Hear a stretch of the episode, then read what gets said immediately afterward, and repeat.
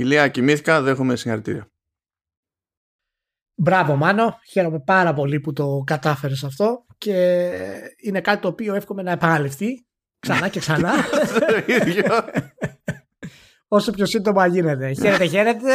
Καλώς ήρθατε στο Vertical Slice 150 σημαδιακό και εκπληκτικό νούμερο. Και μακάρι να τα κάνουμε 300, Μάνο. Θα τα κάνουμε, εσύ, θα τα κάνουμε. Αφού είμαστε πεισματάριδε. Δηλαδή, μήνυμο αυτό. Θα τα κάνουμε, λες, θα τα κάνουμε. Φυσικά, εντάξει, άμα δεν μας άκουγε το κοινό, δεν μας είχε αγαπήσει έτσι, δεν θα βγάζαμε τίποτα. Εννοείται. Οπότε ευχαριστούμε πάρα πολύ για την ε, συμμετοχή και τη στήριξη. Είστε φοβεροί όλοι. Και ελπίζω να είστε καλά αυτόν τον καιρό. Ιδιαίτερα μετά τις γιορτές που είχαμε τις εξάψεις. Πόσα φτάσαμε 50.000 κρούσματα. Χριστός και Παναγία. Ε, εντάξει, αφού η όμικρον κολλάει γρήγορα. Το θετικό είναι ότι στην ουσία ξέρεις, άμα δεις πώς πηγαίνουν οι... το θετικό, τέλος πάντων. Άμα δεις πώς είναι τα νούμερα στους θανάτους και τις διασωληνώσεις, τουλάχιστον εκεί πέρα τα jumps δεν είναι ανάλογα. Διότι αν ήταν, θα είχαμε τελειώσει. δηλαδή θα ήταν ε, απόλυτη καταστροφή, ρε παιδί μου. Αλλά ευτυχώς είναι λίγο πιο ήπια η φάση υποτίθεται με την όμικρον. Είναι λίγο πιο δύσκολο να. λίγο πιο μειωμένε πιθανότητες να καταλήξεις στην εντατική και τέτοια και γι' αυτό νομίζω οι περισσότεροι και εδώ ακόμη οι περισσότεροι σε, σε εντατική ε, είναι με δέλτα ακόμη. Άσχετο ότι έχουμε κρούσματα από όμικρον παιδί μου. Ναι εντάξει προφανώς. Οπότε εντάξει μέσα στην καντεμιά το πούμε έτσι κάτι, κάτι πάει και έρχεται. Ναι. αλλά μιας και είπαμε για καντεμιά για πες Ηλία εντάξει θα ξεκινήσουμε το, το pod λίγο στενάχωρα ε, ως πολύ. Ε, πέθανε ο Πολ Μακλάφλιν ένας από τους πραγματικά μεγάλους θρύλους ε, της βρετανικής ε, βιομηχανίας του gaming. Ε, και ο Μακλάφλιν είναι γνωστός φυσικά για την στενή συνεργασία του με τον ε, Πίτερ Μολυνιό ε, το οποίο γνωρίστηκαν ε, πολλά χρόνια πριν και ο ένας έχει ακολουθήσει τον άλλον από τις μεταβάσεις της Bullfrog στη Lionhead και τώρα στο 22 Cans ο Μακλάφιν πέθανε από καρκίνος 57 χρονών. Ε, από πολύ μικρός ήταν βασικό στέλεχος ε, στο, στο καλλιτεχνικό κομμάτι του, της Bullfrog ε, και ήταν μέρος φυσικά και της εποχής που ε, η Bullfrog ε, δημιούργησε το, το God genre όπως είναι το Populous ε, και ύστερα συνεχίσαμε με το Syndicate, το Theme Park, το Magic Carpet, Dungeon Keeper, Black and White, Fable, ήταν βασικός κομμάτι στο, ε, στο Fable. Ε, και εξαιρετικός καλλιτέχνης, ε, αλλά και πολύ καλός ε, γενικά businessman. Ε, δεν είναι εύκολο να παραμείνεις τόσα χρόνια δίπλα στο Μολυνιό. Είναι αλήθεια. ε, πόσο μάλλον όταν αλλάζεις τα παιχνίδια τόσο, ε, τόσο ραγδαία όπως έγινε όπως έκανε ο, ο Μολυνιό. Ε, οπότε να ευχηθούμε στους δικούς του καλή δύναμη και ε, γιατί 57 δεν είναι και τώρα καμιά Όχι, είναι, είναι, είναι, είναι πιτσιρικάς, παιδιά. Εγώ είμαι 46, Χριστός και Παναγία. Ε, οπότε, ναι. Ε, αν αν δεν τον θυμάστε, αν δεν έχετε παίξει τα παιχνίδια του, προφανώς ε, θα ήταν καλό να μπείτε να παίξετε μερικά, αλλά ούτως ή άλλως απλά και μόνο να κάνετε μια βόλτα από το, το καλλιτεχνικό του κομμάτι είναι αρκετό. Ο, τώρα εγώ πρέπει να, το, να, να ισιώσω λίγο το κλίμα. Οπότε θα κάνω μια, μια απόπειρα. Πέτυχα εδώ μια τσαχπινιά ε, από ένα στούντιο της My Games τη, που λέγεται Pixonic. Αυτοί οι τύποι φτιάχνουν εκεί πέρα ένα mobile action game ε, που εντάξει, είναι mobile game, καταλαβαίνετε. Δηλαδή πώς πηγαίνουν τα πράγματα, άψη business. War Robots λέγεται, δεν έχει φοβερή φαντασία το, το, το όνομα, αλλά δεν πειράζει. Λοιπόν, ε, κάνανε τώρα μια, μια εξυπνάδα οι τύποι της ίδιας της ομάδας, αλλά όχι για το κοινό, αλλά για ένα συνεργάτη τους. Είναι λοιπόν ένας που το 2019, όταν ήταν σε άδεια και σε διακοπές, έμπλεξε σε ένα ατύχημα έπεσε ένα όχημα πάνω σε ένα λεωφορείο και ο άνθρωπος έπαθε ζημιά. Έχασε το ένα του, το ένα του χέρι, ένα δάχτυλο από το άλλο το, το χέρι και το ένα του αυτή και, και τα λοιπά. Οπότε μπήκαν στη διαδικασία στην ομάδα και του λένε: Ξέρεις κάτι, να κάνουμε ένα χαρακτήρα, ρε παιδί μου, στο παιχνίδι. που να έχει τη φάτσα σου και να φροντίσουμε να έχει ένα background το οποίο να παραπέμπει στο, στη δική σου ιστορία. Όχι με ακρίβεια, ρε παιδί μου, αλλά στο περίπου. Να είναι κάπως έτσι. Και να το κάνουμε έτσι για, τη, για την ιστορία. Ε, και λέει ο άλλος, ναι, εντάξει, γιατί όχι, καλή φάση, θα έχω τη φάτσα μου μέσα σε ένα παιχνίδι. Αλλά αυτό που δεν του είπαν ε, οι λοιποί είναι ότι ε, ούτως ή άλλως χαρακτήρας αυτός ε, κόστιζε γιατί ήταν μέρος του Battle Pass, αλλά ήταν και σε ένα πακετάκι έτσι λίγο πιο τσαχπίνικο από το τυπικό. Ε, και μαζεύανε λεφτά χωρίς να έχει αυτός ιδέα, ρε παιδί μου, για να του πάρουν προσθετικό χέρι. Και του το είπανε μόνο όταν πιάσανε το, το ποσό που χρειαζόντουσαν. Δεν είχε ιδέα εκείνος μέχρι τότε. Και όταν πιάσανε μάλιστα το ποσό που, που χρειαζόντουσαν, φροντίσανε μέσα στο παιχνίδι κάθε παίκτης που είχε αγοράσει εκείνο το bundle να πάρει μια ειδοποίηση για να μάθει και ο ίδιος ο παίκτης ότι με την αγορά του αυτή βοήθησε το στούντιο το, τους ίδιους εργαζομένους στην, στην ουσία να μαζέψουν χρήματα για να βάλει προσθετικό χέρι ό,τι πας. Wow. Ναι. Δεν ξέρω, μπορεί να είμαι. Εντάξει, είμαι παραδοσιακά σκατόψυχος και τα λοιπά, αλλά όταν το, το πέτυχα αυτό, λέω. Εντάξει, να πω και εγώ μια φορά στη ζωή μου κάτι θετικό για την ανθρωπότητα. Εντυπωσιακό, εντυπωσιακό. Είναι έτσι είναι και το Vertical Slice, παιδιά. Ξεκινάει με μαύρο, ξεκινάει με άσπρο. Όπως είναι και η ζωή. Έτσι είναι η φιλοσοφία μας. Μπλα μπλα μπλα. Πολύ ωραία. Χρώματα ακούω, χρώματα ακούω. Λοιπόν, χρώματα, κάτσε ξεφυλίσουμε τώρα. Λοιπόν, παιδιά, κάνει μια καμπάνια τώρα, λέει η Microsoft, ε, με, με την OPI, η οποία είναι, είναι ένα brand για βερνίκι νυχιών. Και έκανε και μια σχετική δημοσίευση για το partnership αυτό στο επίσημο blog του Xbox και τα λοιπά. Και στην ουσία τι έχει παιχτεί εκεί πέρα; Υπάρχουν κάποιες επιλογές ε, χρώματα χειριστήριων που στην ουσία είναι τα χρώματα από συγκεκριμένα ε, τέτοιο βερνίκια ρε παιδί μου. Ναι. Ε, και παίζουν ε, αντίστοιχα προφανώς είναι και τα βερνίκια τέτοια που έχουν ονομασίες που να παραπέμπουν στο, στο gaming και να είναι στην ουσία και καλά χρώματα Xbox και τα, και, και τα συναφή. Πολύ καλό αυτό, μου αρέσει. Λοιπόν, άκου ονομασίες τώρα. Ναι, ναι, για πες. Quest for Quartz. Ωραίο. Pixel Dust. Ωραίο. Erasing for Pinks. Να τόσο καλό. Και τώρα έχετε μια αποτυχία. Suzy is my avatar. Εντάξει, αυτό είναι, αυτό είναι εντάξει, λάθος. Είναι λίγο cringe. Ναι. Trading Paint. Okay. Ωραίο. Heart and Console. Ε, ναι. OK. The pass is always greener. Nice. Nice. Sage Simulation. You had me at Halo, θα το δεχτώ. Ωραίο. Παρότι η εξήγηση δίπλα λέει A Shimmery Galactic Blue. OK. Okay. Can't control me, που το control me είναι τα, τα γράμματα από το πλήκτρο control, είναι τα σύμφωνα. CTRL, ναι. Achievement unlocked, λέω πολύ αργήσαμε. Εντάξει, σωστό, σωστό. Και Newberry με το Noob να είναι αυτό που φαντάζεσαι. Noob. το καλύτερο. Με τα αγαπημένα μου. Newberry. Το, ναι, το, το, το Racing for Pinks και το Can't Control Me. Αυτά τα τρία μου αρέσαν περισσότερο. Βερτίκια νυχιών, τούμπανα. Τούμπανα. Αυτή, αυτή η προσπάθεια είναι, είναι λίγο περίεργη. Έχει, έχει πλάκα. Πρώτα απ' όλα έχει, έγινε το προβλέψιμο. Βγαίνει αυτή η ανακοίνωση και αρχίζουν και τρολάρουν και κοροϊδεύουν όλοι στο Twitter, ξέρω εγώ, για τέτοια.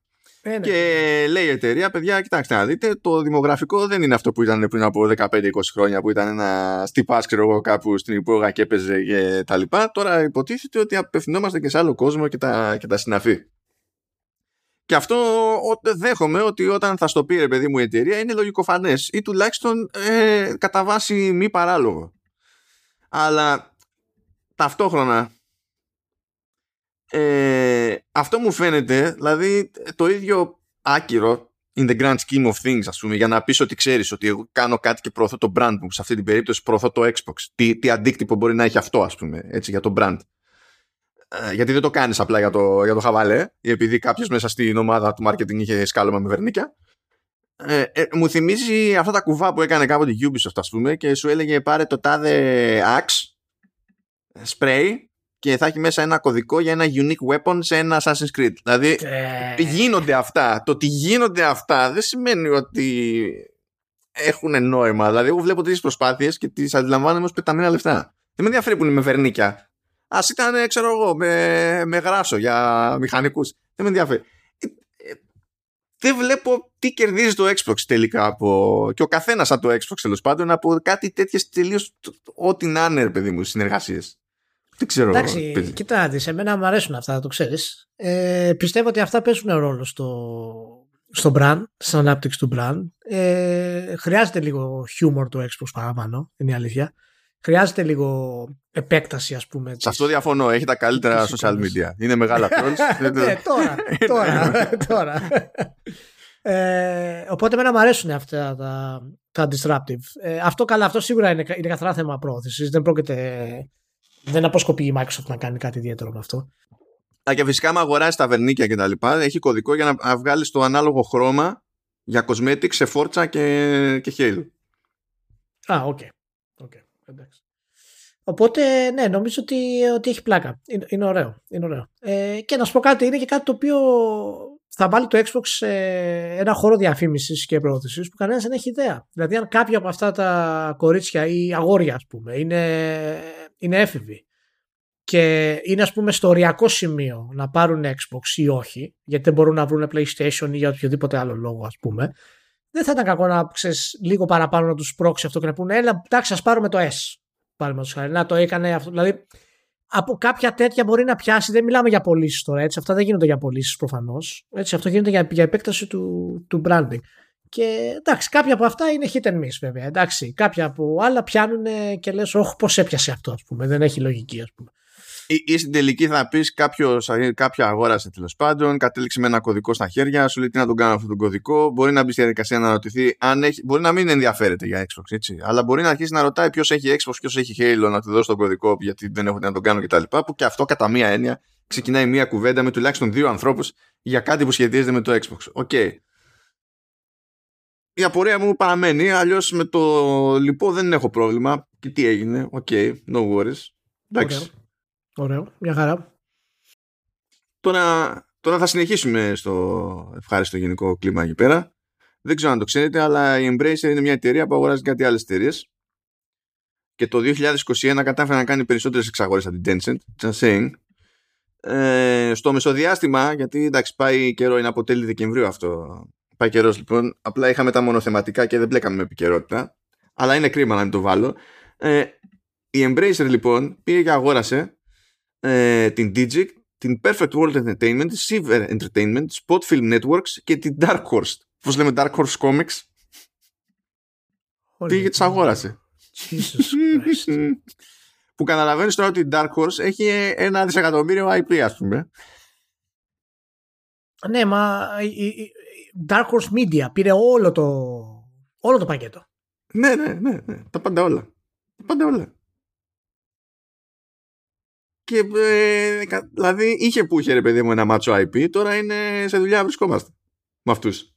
Απίστευτο, απίστευτο. Να δούμε πότε θα πότε θα βγάλει από τα σπάργανα η, η Embracer αυτό που ετοιμάζει.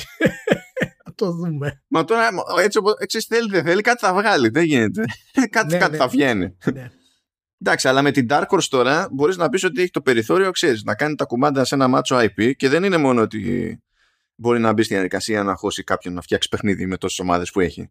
Στην τελική, ας μην χώσει και δική της ομάδα. Μπορεί, ξέρεις, να κάνει και κονέ με εξωτερική ομάδα. Ό,τι συμφέρει το, το IP. Αλλά έχει και IPs να πάει να προσπαθήσει να τα πουλήσει, ξέρεις, για σινεμά, τηλεόραση κτλ. Μπορεί να έχει κάποια βάση να πάει να κουνηθεί να το κάνει αυτό το πράγμα. Και προφανώς παίρνει και ξέρεις, μια ομάδα ανθρώπων οι οποίοι είναι αποδεδειγμένα καλοί στο γράψιμο και αποδεδειγμένοι καλοί στο να δημιουργούν κόσμο και χαρακτήρες. Δηλαδή αυτά έμεσα μπορεί όντως να την οδηγήσουν στο να βγάλει κάποια νέα IPs και να επενδύσει πάνω σε αυτά. Γιατί αν ένα κόμικ είναι διάσημο, γίνει διάσημο, είναι πολύ πιο εύκολο για την Embracer να πει: Όπου αυτό το κάνω με AAA, πάρε 60 εκατομμύρια δολάρια ας πούμε, για, να το, για να το χτίσει αυτό το πράγμα. Ε, οπότε έχει κάποιες έτσι, έχει κάποια ανοίγματα εάν θέλουμε να μιλήσουμε για gaming ε, από εκεί και πέρα η business είναι business. Δεν χρειάζεται να αφοσιωθούν στο, στο gaming 100%. Ιδιαίτερα αν, παίρνουν την Dark Horse, ας πούμε, μπορούν να επεκταθούν σε διάφορα κανάλια όπως είναι η τηλεόραση που είναι πολύ μεγαλύτερα από το gaming. Έτσι κι αλλιώς έχει παρουσία γιατί δηλαδή έχουν βγει πολλές φορές ταινίες και σειρές και τα λοιπά με IP της Dark Horse.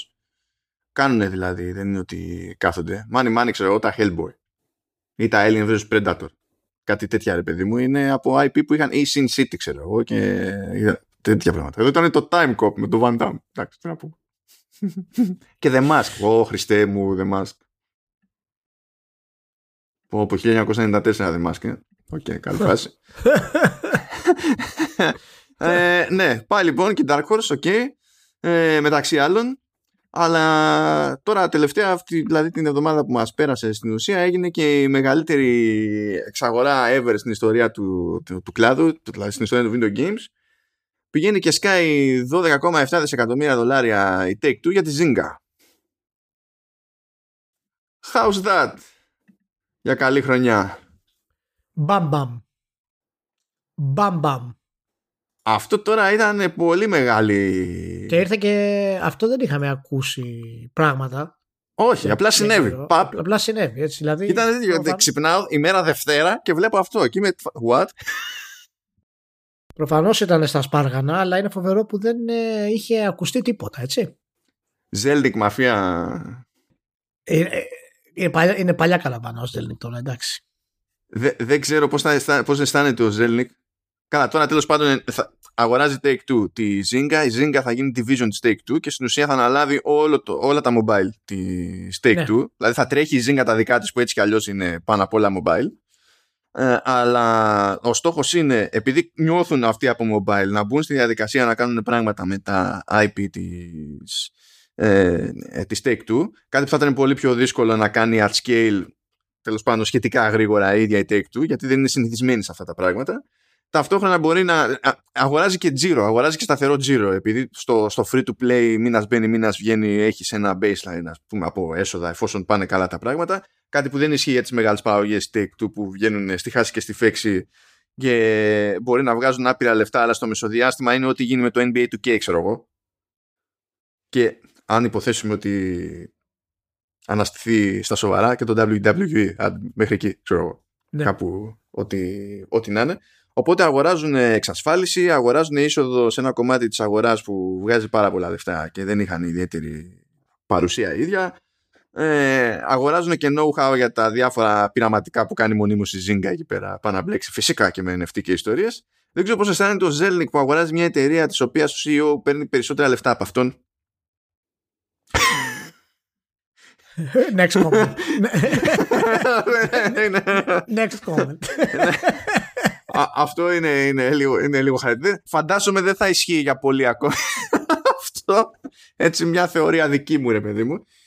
Ε, θέλω να συμπληρώσω ένα random σχόλιο ότι στις μέρες που πέρασαν από την ανακοίνωση αυτής της εξαγοράς ε, προέκυψαν κάποιες απορίες ειδικά για το τι σημαίνει αυτό για την Take-Two και τα NFT επειδή ο, ο Zelnik έλεγε ρε παιδί μου ότι δεν ήταν πολύ ζεστός όσο έχουν τα πράγματα με, με NFT γιατί παίζει πολύ speculation πολύ ε, κερδοσκοπία στην ουσία έτσι όπως λειτουργούν τα πράγματα ακόμη και δεν είναι η ώρα κτλ. Και επειδή τον ρωτούσαν τώρα και τι θα γίνει με τη Zynga που μπλέκει με αυτά τα πράγματα έτσι κι αλλιώς, λέει ότι ήταν έτσι κι αλλιώς στο σύστημά τους να δοκιμάζουν πράγματα, να δοκιμάσουν πράγματα. Δεν τους λέμε εμείς να μην δοκιμάζουν πράγματα, γιατί ξέρει ότι αλλιώς είναι στο mobile η φάση, που έτσι κι αλλιώς είναι για να σου πατάνε το κουμπί ψυχολογικά και να υπάρχει ελπίδα να πιεστείς να δώσεις φράγκο, και άλλο στην πίσνα που σου ζητάνε λεφτά upfront.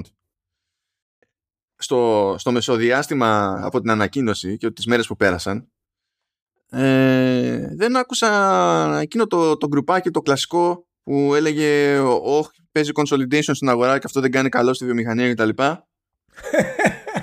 πού, πού πήγαν αυτοί; με, αναρωτήθηκα για λίγο και μετά λέω ανέρεση δεν αγόρασε η Microsoft τη Zynga για να, για να βγει το Sony Division και να αυτόνεται. Είναι σαν τους, ε, σαν τους fans PlayStation που λέγανε μετά την αλλαγή των σχεδίων του Ryan ότι τελικά η Sony δεν έλεγε αυτό το πράγμα και ότι είναι ok που είναι cross-gen τα παιχνίδια και δεν έχουν πρόβλημα.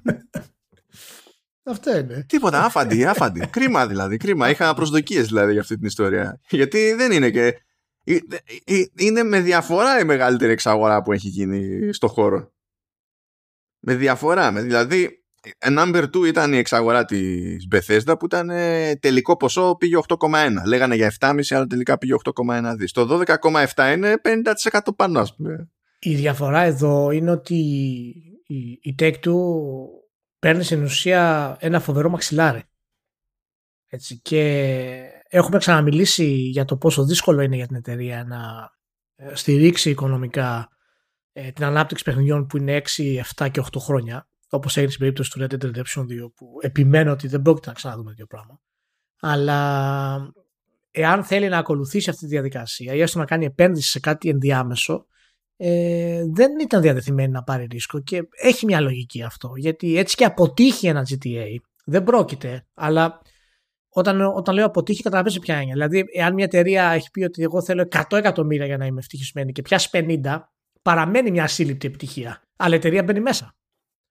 Και αυτό είναι το, το πρόβλημα με, όταν έχεις τόσο μεγάλους ε, τίτλους σε ανάπτυξη που παίρνουν και τόσο καιρό.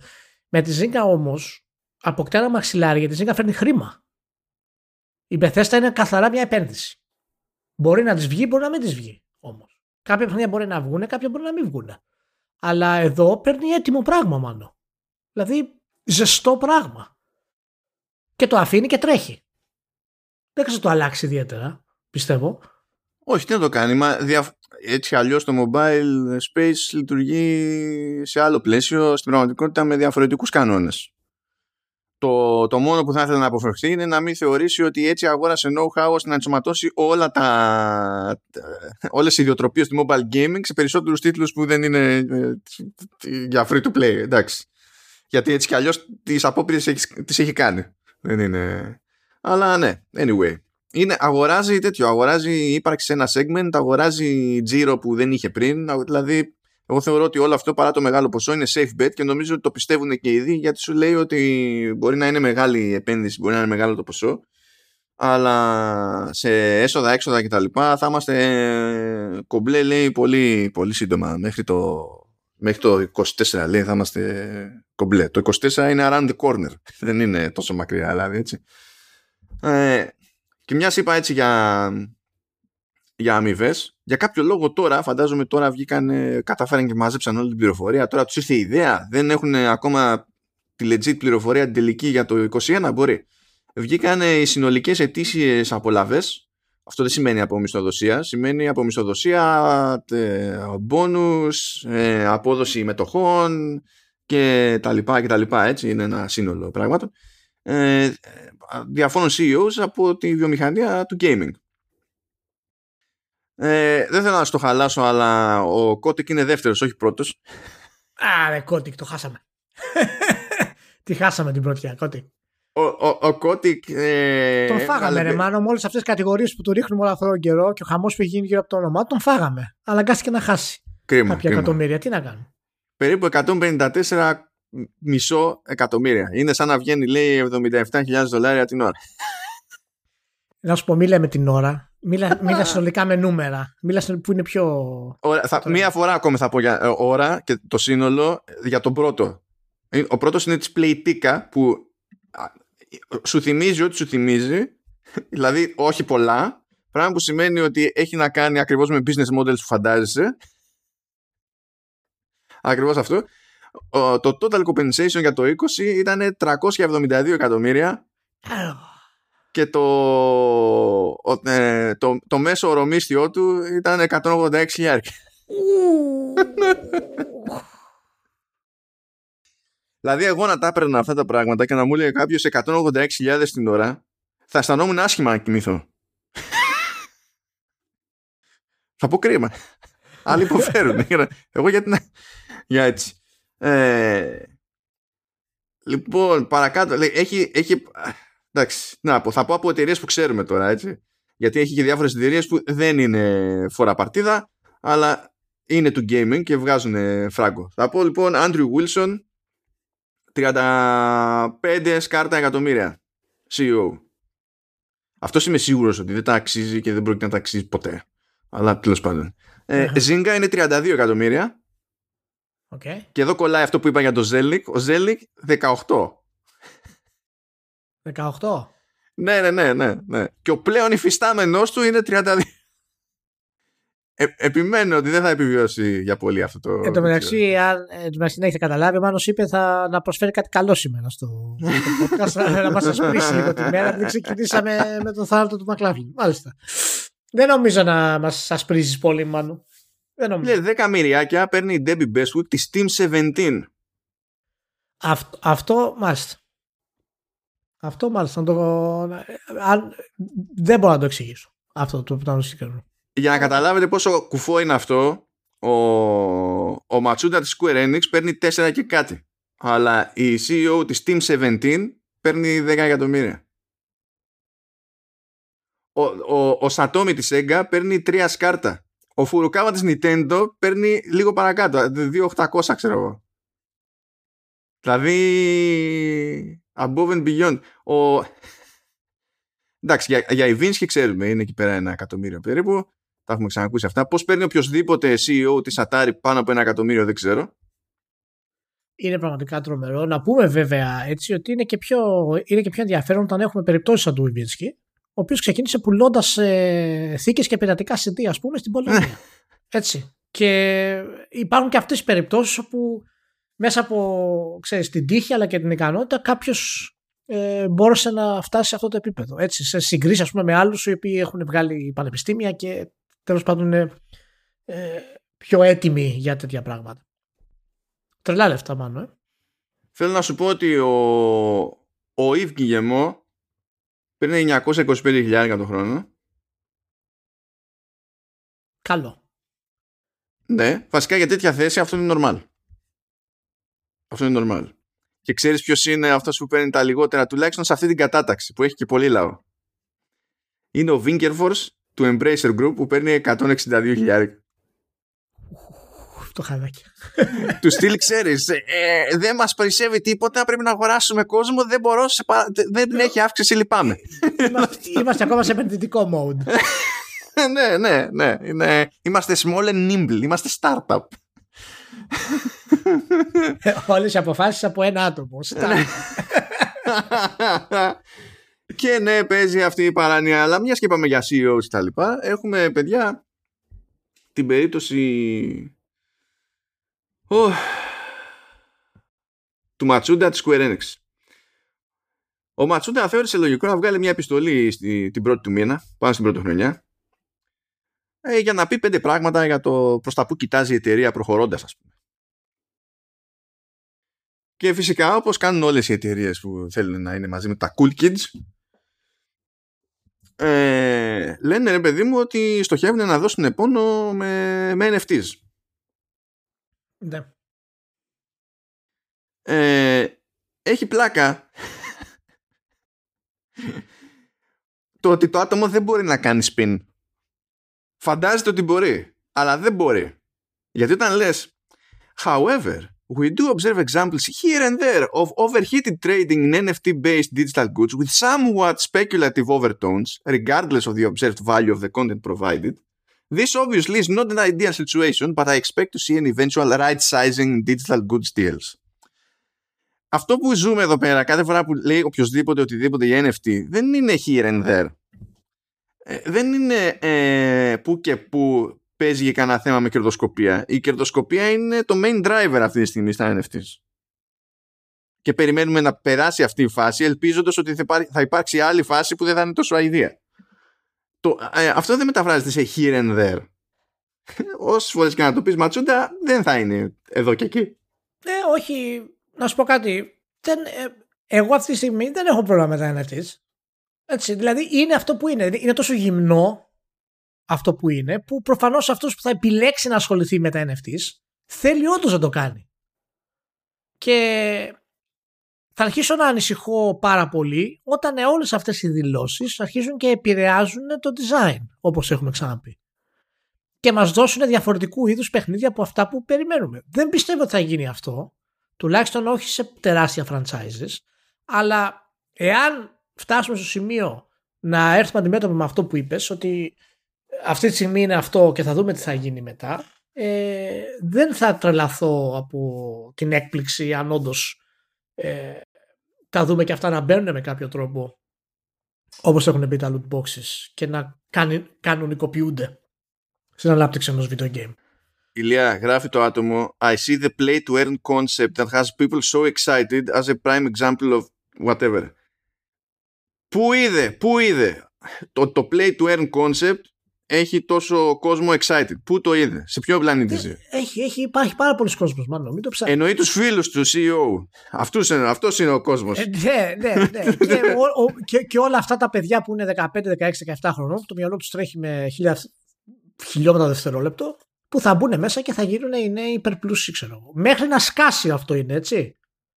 Μέχρι να σκάσει φούσκα και να έχουμε την ομαλοποίηση. Άκου τι λέει μετά λέει I realize that some people who εντό εισαγωγικών play to have fun αυτή είναι μια φράση που μπαίνει σε εισαγωγικά okay. and who currently form the majority of players have voiced their reservations towards uh, these new trends and understandably so. Uh, however, I believe that there will be a certain number of people whose motivation is to play to contribute. By which I mean to help make the game more exciting. Θέλω να πω στον κύριο Ματσούντα ότι αυτός που πρωτίστως πρέπει να προσπαθεί να κάνει το game more exciting είναι ο developer. Δεν ξέρω... Δηλαδή υποτίθεται ότι γι' αυτό πληρώνεται μέσα σε όλα. Ναι, ναι, αλλά τώρα μπορεί να έχει βοήθεια, να το κάνει πιο exciting. Ωραία. Αυτό που εννοεί ότι πας στο play του contribute εδώ και τα λοιπά που το εξηγεί παραπέρα και λέει κάτι random, ε, να μην πω τι ας πούμε, ε, Λέει, traditional gaming has offered no explicit incentive to this latter group of people who were motivated strictly by such inconsistent personal feelings as goodwill and volunteer spirit. Τι, τι, τι, τι λέει; Τι λέει, ναι, αυτό. Ο τύπος προσπαθεί να μιλήσει για το modding scene χωρίς να μιλήσει για το modding scene. Διότι ε, φαντάζεται ένα μέλλον στο οποίο κάποιος θα μπορεί να φτιάχνει περιεχόμενο, είτε μιλάμε για mod, mod κανονικά, είτε με μονομένα αντικείμενα, Κάτι που συμβαίνει έτσι κι αλλιώς σε παιχνίδια μέχρι στιγμής, αλλά δεν υπάρχει τρόπος να γίνεται at scale και με τρόπο που να φέρνει λεφτά στον developer. Αυτό που δεν έχουν καταφέρει οι ίδιοι να το κάνουν τόσα χρόνια, φαντάζομαι ότι θα το πετύχουν με, το, με, την, ε, με την έλευση του, του blockchain. OK, okay, okay. Αυτό είναι όμως. Τι μου λες όλες άλλες μπουρδες σε αυτή την ιστορία; Και στην τελική, αν δεν έχεις καταφέρει τόσα χρόνια να έχεις modding support για να υποστηρίζεις user-generated content και να μπορεί ο άλλος να το πουλήσει και εσύ να παίρνεις μερίδιο, το blockchain είναι που σου, που σου έφταιγε. Κατα... Διευκολύνει το blockchain. Οκ, okay, διευκολύνει, αλλά εσύ φταίς για το ότι τόσο καιρό και παρόλα αυτά κάθεσαι και μου λες εδώ πέρα ότι ε, οι παραδοσιακοί παίχτες ε, στην ουσία έχουν κάποια κίνητρα και τα λοιπά που δεν ενδιαφέρουν κάποιους άλλους παίχτες και αυτοί οι άλλοι παίχτες που δεν ενδιαφέρονταν για το αν το παιχνίδι είναι exciting είναι αυτοί που θα μπουν στο παιχνίδι για να βγάλουν λεφτά και αυτό φανταζόμαστε ότι δεν θα έχει καμία επίπτωση. Ναι. Πουθενά. Ε, νομίζω ότι είναι, είναι φανερό ότι προσπαθούν να κάνουν τα μεγάλα κεφάλια αυτή τη στιγμή ε, και αυτό είναι να μας δώσουν την ιδέα ότι είναι μέρος του gaming τα NFTs και ότι είναι κάτι το οποίο ε, οι gamers θα δεχθούν και θα θέλουν να ασχοληθούν. Αυτό δεν είναι τρελό. Γιατί οι gamers είναι 3,5 δις αυτή τη στιγμή. Και κάποιοι από αυτούς δεν είναι gamers παραδοσιακοί. Είναι gamers με πολύ συγκεκριμένα γούστα που κάνουν πολύ συγκεκριμένα πράγματα. Αυτό μένα που δεν μου αρέσει σε όλα αυτά τα πράγματα είναι το ντύσιμο με κάποια ηθική προέκταση που έχει να κάνει με την τέχνη. Ναι, αυτό να κάνει με, με, με, το, με το διαμοιρασμό ας πούμε της εμπειρίας και, και όλα τα συναφή. Λοιπόν, δεν χρειάζεται να μας, να, να μας λέτε αυτά τα πράγματα. Μπορείτε πολύ ωραία να πείτε ότι βλέπουμε έναν τρόπο κάποιοι gamers, κάποιο κοινό να συμμετέχει για να ικανοποιήσει τη δίψα του περί, ξέρεις, ε, ατομικότητας, συλλογικότητας, όλα αυτά τα πράγματα που έχουν να κάνουν με την έννοια του NFT ας πούμε, την αγοροπολισία ε, και αυτό μπορεί όντως να βοηθήσει το development να ανακαλύψουμε νέα πράγματα για το gaming. Πες μας κάτι τέτοιο το οποίο είναι απλό, που μπορεί να μην ακούγεται super, αλλά έχει μια ρεαλιστική βάση μάλλον. Μην κάθεσαι να μας χτίζεις τώρα ένα ολόκληρο παραμύθι γύρω από όλη αυτή τη διαδικασία και είσαι και Square Enix που το κάνεις αυτό το πράγμα. Δηλαδή, εντάξει, γιατί αν όντως η Square Enix το κάνει αυτό το πράγμα, έτσι, που οι Ιάπωνες είναι, είναι πάντα πιο έτσι, λίγο προσεκτική σε τέτοια θέματα, ε, σκέψου τι έχει, να, τι έχει να γίνει στη Δύση. Έτσι που, που ήδη γίνεται. εγώ πιστεύω ότι με τη βλακεία που τους δέρνει σε αυτά τα θέματα και τουλάχιστον στην αρχή, δεν ξέρω, μέχρι να βρουν ένα ζύγι, αν βρουν ποτέ κάποιο ζύγι. Και δεν μιλάω για τη Square Enix τώρα, μιλάω γενικότερα. Ειδικά με αυτό το concept, ότι κάποιος χρήστης θα μπαίνει στη διαδικασία να φτιάχνει περιεχόμενο και θα το πουλάει, ξέρω εγώ, σε άλλους χρήστες κτλ. Ότι οι πρώτοι που θα πάθουν ζημιά από αυτό θα είναι οι artists. Από εκεί πέρα που είχαν ορδές, ας πούμε, να κάθονται και να φτιάχνουν κοστούμια και να στα πουλάνε ξεχωριστά από την ίδια την ομάδα, από την ίδια την εταιρεία κτλ.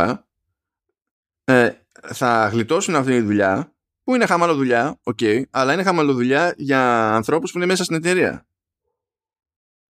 Και θα συμπληρώνεται στο παιχνίδι από ανθρώπους που συγκριτικά θα δουλεύουν παρά για να το φτιάξουν αυτό το πράγμα. Ναι. Και γενικά μου αρέσει αυτή η, αθώο, η φαινομενική αθωότητα και η αισιοδοξία με την οποία τόσες εταιρείες προσπαθούν να, ε, να πάρουν φόρα για να χτυπήσουν πάνω στον τοίχο που λέει ότι ε, το ίδιο το παιχνίδι μετα, ε, μετατρέπεται σε δουλειά και μπλέκουμε με real money.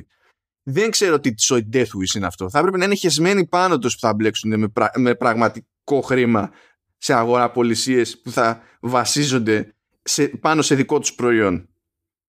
Να σε ρωτήσω κάτι. Ε, εάν βγει multiplayer Last of Us 2 okay. και είναι μια χαρά. Δεν είναι κάτι ανεπανάληπτο αλλά είναι ok το παίζει και ευχαριστιέσαι και είναι ότι πρέπει ξέρω εγώ. Έχει και κόσμο ε, και το multiplayer του ένα έχει ακόμα κόσμο πούμε. Έχει, έχει μια ωραία βαρύτητα το multiplayer. Ε, και σου λέει ότι κοίτα να δεις εμείς βγάζουμε αυτή τη στιγμή ένα unique art piece το οποίο είναι παρήματο χάρη το shift της ε, Συγκεκριμένο ας πούμε. Στο δείχνουν ξέρεις μεγενθυμένο, έχει απάνω scratches, έχει κάποια αφιέρωση που μπορεί να έχει κάνει η Έλλη και τα λοιπά. Έτσι και το βγάζουν αυτό ως ε, auction item για να το έχεις μόνο ένας παίχτης στον κόσμο στο multiplayer. Έτσι ξέρεις πόσο ψηλά θα φτάσει αυτό; Ναι, θα φτάσει. Θα φτάσει. Μα στην ουσία αυτό που περιγράφεις είναι, είναι εναλλακτική εφαρμογή του concept του crowdfunding. Γιατί το κάνει αυτή η εταιρεία για να σου πουλήσει κάτι και να τσεπώσει τα χρήματα για τον οποιοδήποτε λόγο. Για το development, για το για έξτρα κέρδος δεν έχει σημασία αυτό το πράγμα. Είναι crowdfunding. Ακριβώς. Και αυτό θα το κάνουν οι εταιρείες ε, που από τη μία έχουν τους ανοιχτούς κόσμους, από τη μία δηλαδή υπάρχει χώρος για επένδυση, ιδιαίτερα όταν έχεις κάποιο online κομμάτι, γιατί εκεί θα φανεί αυτό το πράγμα, αλλά και εταιρείες που έχουν βαρύτητα ε, στο narrative. Δηλαδή που έχεις δεθεί με αντικείμενα, προσωπικότητες, εμφάνιση ε, στο, στην ιστορία ενός παιχνιδιού. Και αυτό σημαίνει ότι το να μπορεί να έχει κάποιος να φοράει ξέρω εγώ τα μαλλιά του cloud και να είναι unique είτε είναι multiplayer είτε είναι σε κάποιο metaverse είτε είναι οτιδήποτε αυτό θα παίξει μεγάλο ρόλο. Και δεν πρόκειται να σταματήσει κανένας από το να το αλλάξει αυτό το πράγμα. Και αν αυτό άλλο το πουλήσει μετά αυτό το πράγμα θα πάρει περισσότερη αξία και ούτω καθεξής. Λοιπόν ε, δεν είμαι ενάντια στο concept γιατί το concept πάντα τραβάει τους ανθρώπους που είναι γεννημένοι για να το κάνουν δεν πρόκειται ποτέ εγώ να πάω να παίξω ε, Overwatch, παραδείγματος χάρη, επειδή το Overwatch είναι τρομερό. Δεν υπάρχει περίπτωση, δεν με τραβάει αυτό το πράγμα. Οπότε το ίδιο θα γίνει και με αυτούς που πάνε να παίξουν ε, με τα NFT σε αυτό το επίπεδο.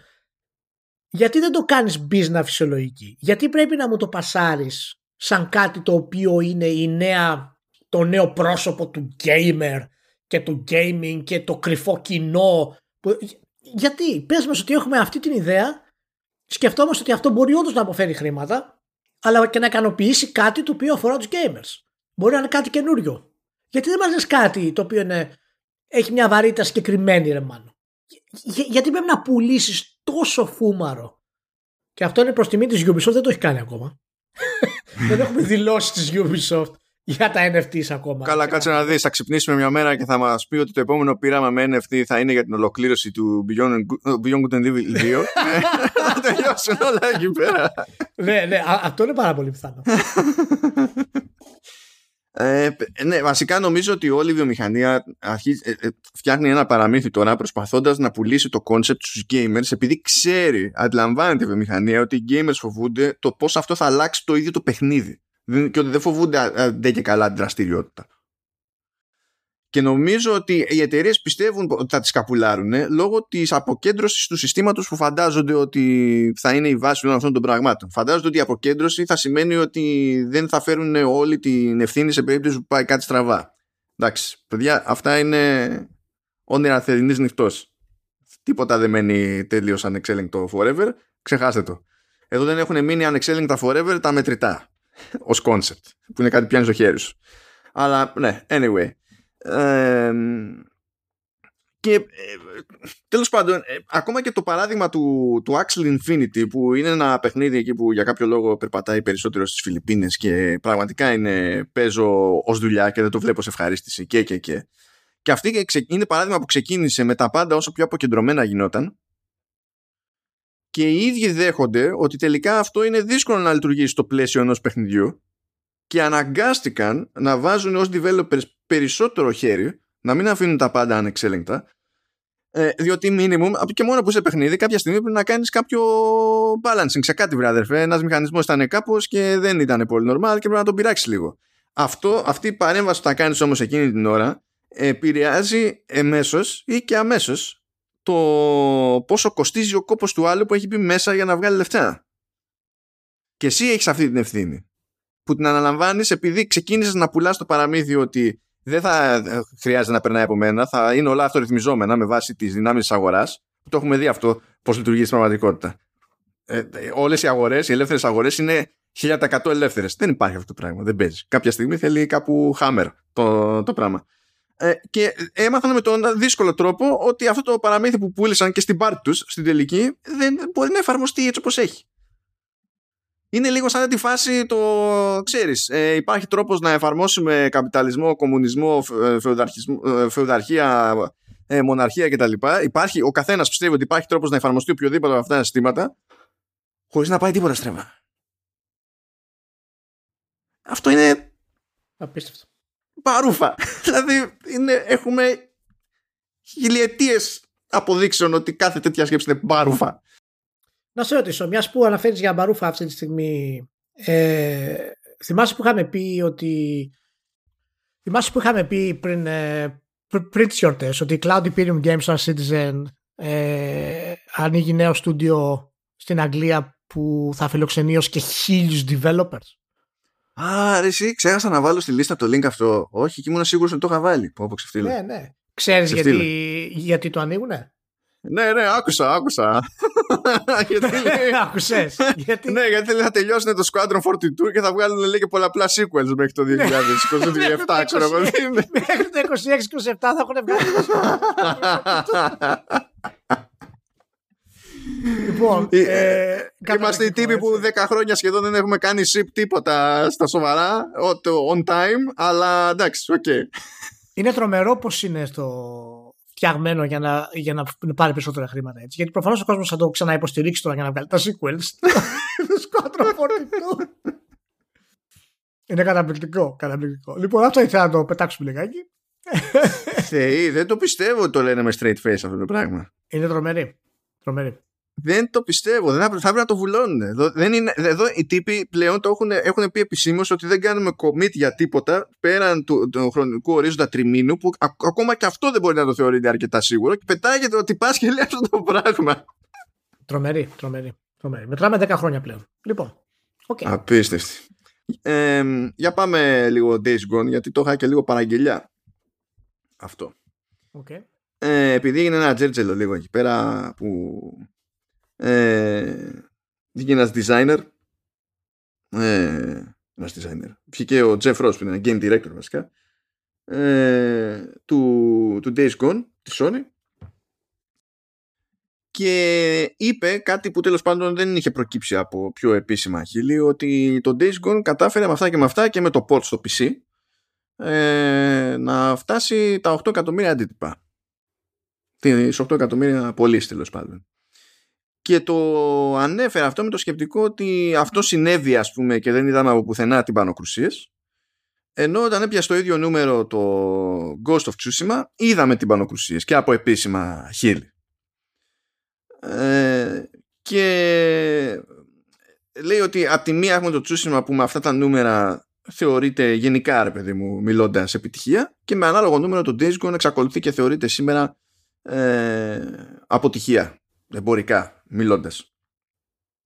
Και με αυτά ξεκίνησε και μια κουβέντα υποτίθεται, ε, έδωσε και μια συνέντευξη στη USA Today που η USA Today θέλω να σου πω έχει ένα segment για τα games που το λέει for the win. Προσπαθήσανε πάρα πολύ. Ε, αλλά είναι τέτοιο είναι, είναι αρκετά μεγάλη η συνέντευξη που έχει δώσει. Είναι, και έχει, έχει, έχει ενδιαφέρον γιατί μιλάει για πάρα πολλά πράγματα όχι μόνο τώρα για αυτά τα ζητήματα. Απλά τώρα εστιάζουμε σε αυτά που εστίασε και η κοινότητα ας πούμε και δημιουργήθηκε τώρα ένα αφήγημα βάσει του οποίου το Days Gone είναι μια αδικημένη περίπτωση και η Sony Band είναι μια αδικημένη περίπτωση και ο Ρος που έχει φύγει πια από την εταιρεία ε, θα ήθελε να έχει το περιθώριο να, να βγάλει ένα sequel αλλά κανείς δεν ενδιαφερόταν για, για sequel του Days Gone και τα συναφή και βγήκε εκεί μια εντύπωση τέλος πάντων ότι το Days Gone είναι αδικημένο και η Sony Band είναι αδικημένη και γιατί έτσι ρε παιδιά και δεν ξέρω και εγώ τι. Ε, ε, αν διαβάσετε όλη τη, όλες τις δηλώσεις τους, του Ρος ε, δεν νομίζω ότι βγαίνει αυτή η εντύπωση. Ότι θα ήθελε, θα ήθελε. Αλλά ε, λέει και ο συγκεκριμένος ότι μετά την εμπειρία που είχε με το, με το Days Gone και με το ότι ο studio director τέλος πάντων είχε κάτι θέματα εκεί πέρα και είχε κάτι έχθρες, κάτι τριβές και αναγκάστηκε να φύγει και δέχτηκε ότι είχε και θέματα συμπεριφοράς κτλ. Άλλαξε και η δομή του studio πλέον δεν υπάρχει μία κεφαλή. Δεν υπάρχει ένας creative που να μπορεί να πάρει μια τελική απόφαση για κάτι αλλά υπάρχει creative committee. Πώς φαίνεται αυτό Λία; Καλό είναι. Καλό είναι. Πάρα πολύ και λέει ότι ε, ε, εγώ λέει, δεν μπορούσα να λειτουργήσω σε αυτό το περιβάλλον ε, και δεν με ενδιέφερε ξέρω εγώ και ό,τι να είναι. Και τέλος πάντων σε όλη αυτή την ιστορία που έγινε έκανε και μια δήλωση ο Herman Hulst που είναι ο επικεφαλής των PlayStation Studios και λέει ότι η Sony Band ετοιμάζει καινούριο IP το οποίο IP υποτίθεται ότι θα βασιστεί και με κάποιο τρόπο τέλος πάντων θα προχωρήσει πάνω σε κάποιους μηχανισμούς και κάποιες ιδέες που είδαμε στο, στο Days Gone. εγώ, εγώ είδα τη συζήτηση λοιπόν να κυμαίνεται εκεί στην κλάψα και γιατί έτσι και γιατί αλλιώς και να σου πω αλήθεια εγώ δεν το καταλάβαινα. Δεν καταλαβαίνω γιατί είναι τόσο ακατανόητη η, η επιλογή της ε, τη Sony να μην προχωρήσει με sequel στο Days Gone. Από την άποψη ότι οι εταιρείες αυτές πριν πούμε κανένα πιο σοβαρό κριτήριο ας πούμε ε, ένα από τα πράγματα που κοιτάνε και συνήθως είναι και κομμάτι του design document δηλαδή πριν καν πάρει φόρα η παραγωγή είναι το Metascore και πολύ απλά το Metascore ήταν κατώτερο από αυτό που είχαν βάλει επίσης το, το Days Gone ε, χτιζόταν για περισσότερα χρόνια από ότι το Τσούσιμα. Και από μια ομάδα που για πάρα πολλά χρόνια έκανε support και στην ουσία μετέφερε άλλα franchises κυρίως όχι δικά της σε PSP και, και Vita είναι χαρακτηριστικό ότι δεν ανέπτυξε ποτέ τίποτα για PlayStation 3 ας πούμε και πρόλαβε αυτή τη μία παραγωγή για PlayStation 4 και το καλύτερο που είχε να επιδείξει προηγουμένως, που ήταν σε IP που ξεκίνησε στα χέρια της στη πραγματικότητα, ήταν τα Siphon Filter. Που αυτά ξεκινήσαν δυνατά και μετά τα πήρε κάτι φορά. Ε, δεν είναι ένα από τα στούντιο της Sony που εσωτερικά έχει το εκτόπισμα που μπορεί να έχει ένα άλλο στούντιο. Η Sucker Punch ας πούμε έχει πολύ καλύτερο track record. Και όταν συζητούσαμε και μεταξύ μας εδώ για, για το Days Gone όταν ήταν ακόμα στη φάση που έρχεται ε, και τότε έπαιζε αμφιβολία για το πόσο μπορεί να κάνει follow through η Bend ακριβώς επειδή είχε αυτό το track record. Και μέσα σε όλα νομίζω ότι η Sony και κάθε Sony θα μετρήσει και το τι αντίκτυπο έχει σε επίπεδο pop ας πούμε ένα καινούριο IP. Το Tsushima είχε επίδραση στο, στο, στο pop culture του, του gamer που δεν είχε το Days Gone. Και αυτό σημαίνει λεφτά. Αυτό σημαίνει έχεις μια άλλη βάση για να πας να χτίσεις, ξέρω εγώ, πάνω σε αυτές τις περιπτώσεις. Οπότε δεν ξέρω γιατί φαίνεται τόσο παράλογο. Ε, και αν ε, ισχύει αυτό που λέει ο, ο Χούλστ, ότι παρά τα αυτά τους έχουν δώσει το περιθώριο να στήσουν νέο IP, εγώ θα έλεγα ότι το στηρίζουν κιόλας. Απλά τυχαίνει να μην στηρίζουν το Days Gone. Κοίτα, θα κάνω ένα pushback εδώ λίγο. Ε, Καταρχάς, ε, προ, προφανώς, αν κάποιος θέλει να μάθει ακριβώς ε, τι έγινε, να πάει να διαβάσει τα Facebook groups στα ελληνικά του gaming. τα οποία σε πέντε προτάσεις έχουν αναλύσει το ότι η Sony δεν ήθελε άλλα open world, το ότι είχε καλύτερα open world από το Days Gone, το ότι άκουσε επίσης ότι είχε καταπληκτικό story και χαρακτήρες στο Days Gone και θα μπορούσε να μείνει και τα λοιπά και Α, και, και ο Ρος μόνος του, μόνος του αναφέρει διάφορα προβλήματα που είχε το παιχνίδι και εξηγεί μάλιστα που το οποίο αυτό από μόνο του είναι, ε, είναι ενδιαφέρον γιατί συνήθως δεν μπαίνουν στη διαδικασία. Θα μου πεις είναι πιο εύκολο επειδή είναι εκτός εταιρείας, πριν τον κυνηγήσει και μετά από δύο χρόνια, ξέρω εγώ. Ε, που ε, κάποια προβλήματα που, είχαν το, που είχε το παιχνίδι εξηγεί ακριβώς πώς προέκυψαν, για ποιο λόγο και γιατί δεν μπορούσαν να τα διορθώσουν ενώ ξέρανε ότι ήταν ναι, πρόβλημα. Ναι. Παιδί μου. Ε, λοιπόν, είπε έχει, έχει λίγο ψωμί όλο αυτό το πράγμα. Γιατί προφανώς είναι και από τα πράγματα τα οποία δεν αντέχω πλέον και από τους λόγους που παίρνω στα social media. Γιατί και τα social media σε μεγάλο βαθμό, ας πούμε, και gamers και δημοσιογράφοι και μπλα μπλα μπλα, ε, ως επιτοπλίστων, έχουν πιαστεί σε όλο αυτό το concept ε, της Sony. Και το Days Gone ε, είχε άλλο, άλλο μονοπάτι από τα κλασικά παιχνίδια της Sony. Ε, σίγουρα δεν είναι παιχνίδι το οποίο άξιζε ε, παραπάνω από 6-7. Του είχα βάλει 7 βασικά και ο λόγος που του έβαλα 7 εν τέλει ήταν γιατί ήταν το πρώτο στην ουσία open world ε, το στούντιο. Πριν από αυτό είχαν το Siphon Filter αν θυμάσαι. Ε, και ήταν μια πολύ αξιολογική προσπάθεια βασισμένο ε, στο concept που ήθελαν να κάνουν. Άσχετα αν εν τέλει δεν κατάφερε να τους βγει. Ε, και είχε λασανιστεί βέβαια θυμόμαστε όλοι και με διάφορα προβλήματα ας πούμε τεχνικά αλλά αυτό δεν είναι τόσο ε, μεγάλη έκπληξη.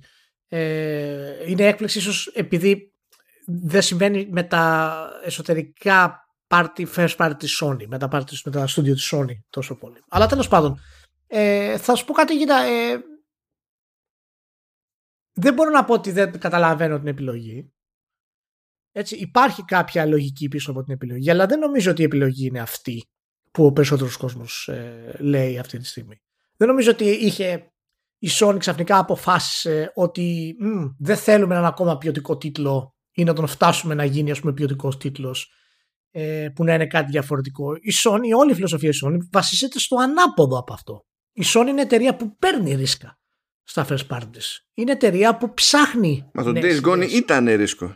Είναι, ε, ε, αυτή η εταιρεία να είχε τόσα χρόνια περιθώριο να δουλεύει αυτό το παιχνίδι δεν ήταν λογική επιλογή ναι, ε, για άλλες εταιρείες. έτσι. Ε, ρίσκο πήρε στο Days Gone, ρίσκο πήρε στο Ghost of Tsushima, ρίσκο πήρε στο Horizon Zero Dawn και τα πήρε όλα σε μία γενιά. Λοιπόν η Sony φημίζεται για τη δυνατότητά της να δίνει το ok στον κόσμο ε, που φτιάχνει τέτοιου είδους παιχνίδια.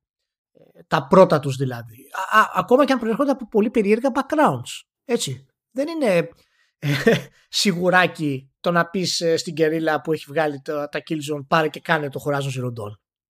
Είναι, είναι, είναι επιλογή με κοχώνες.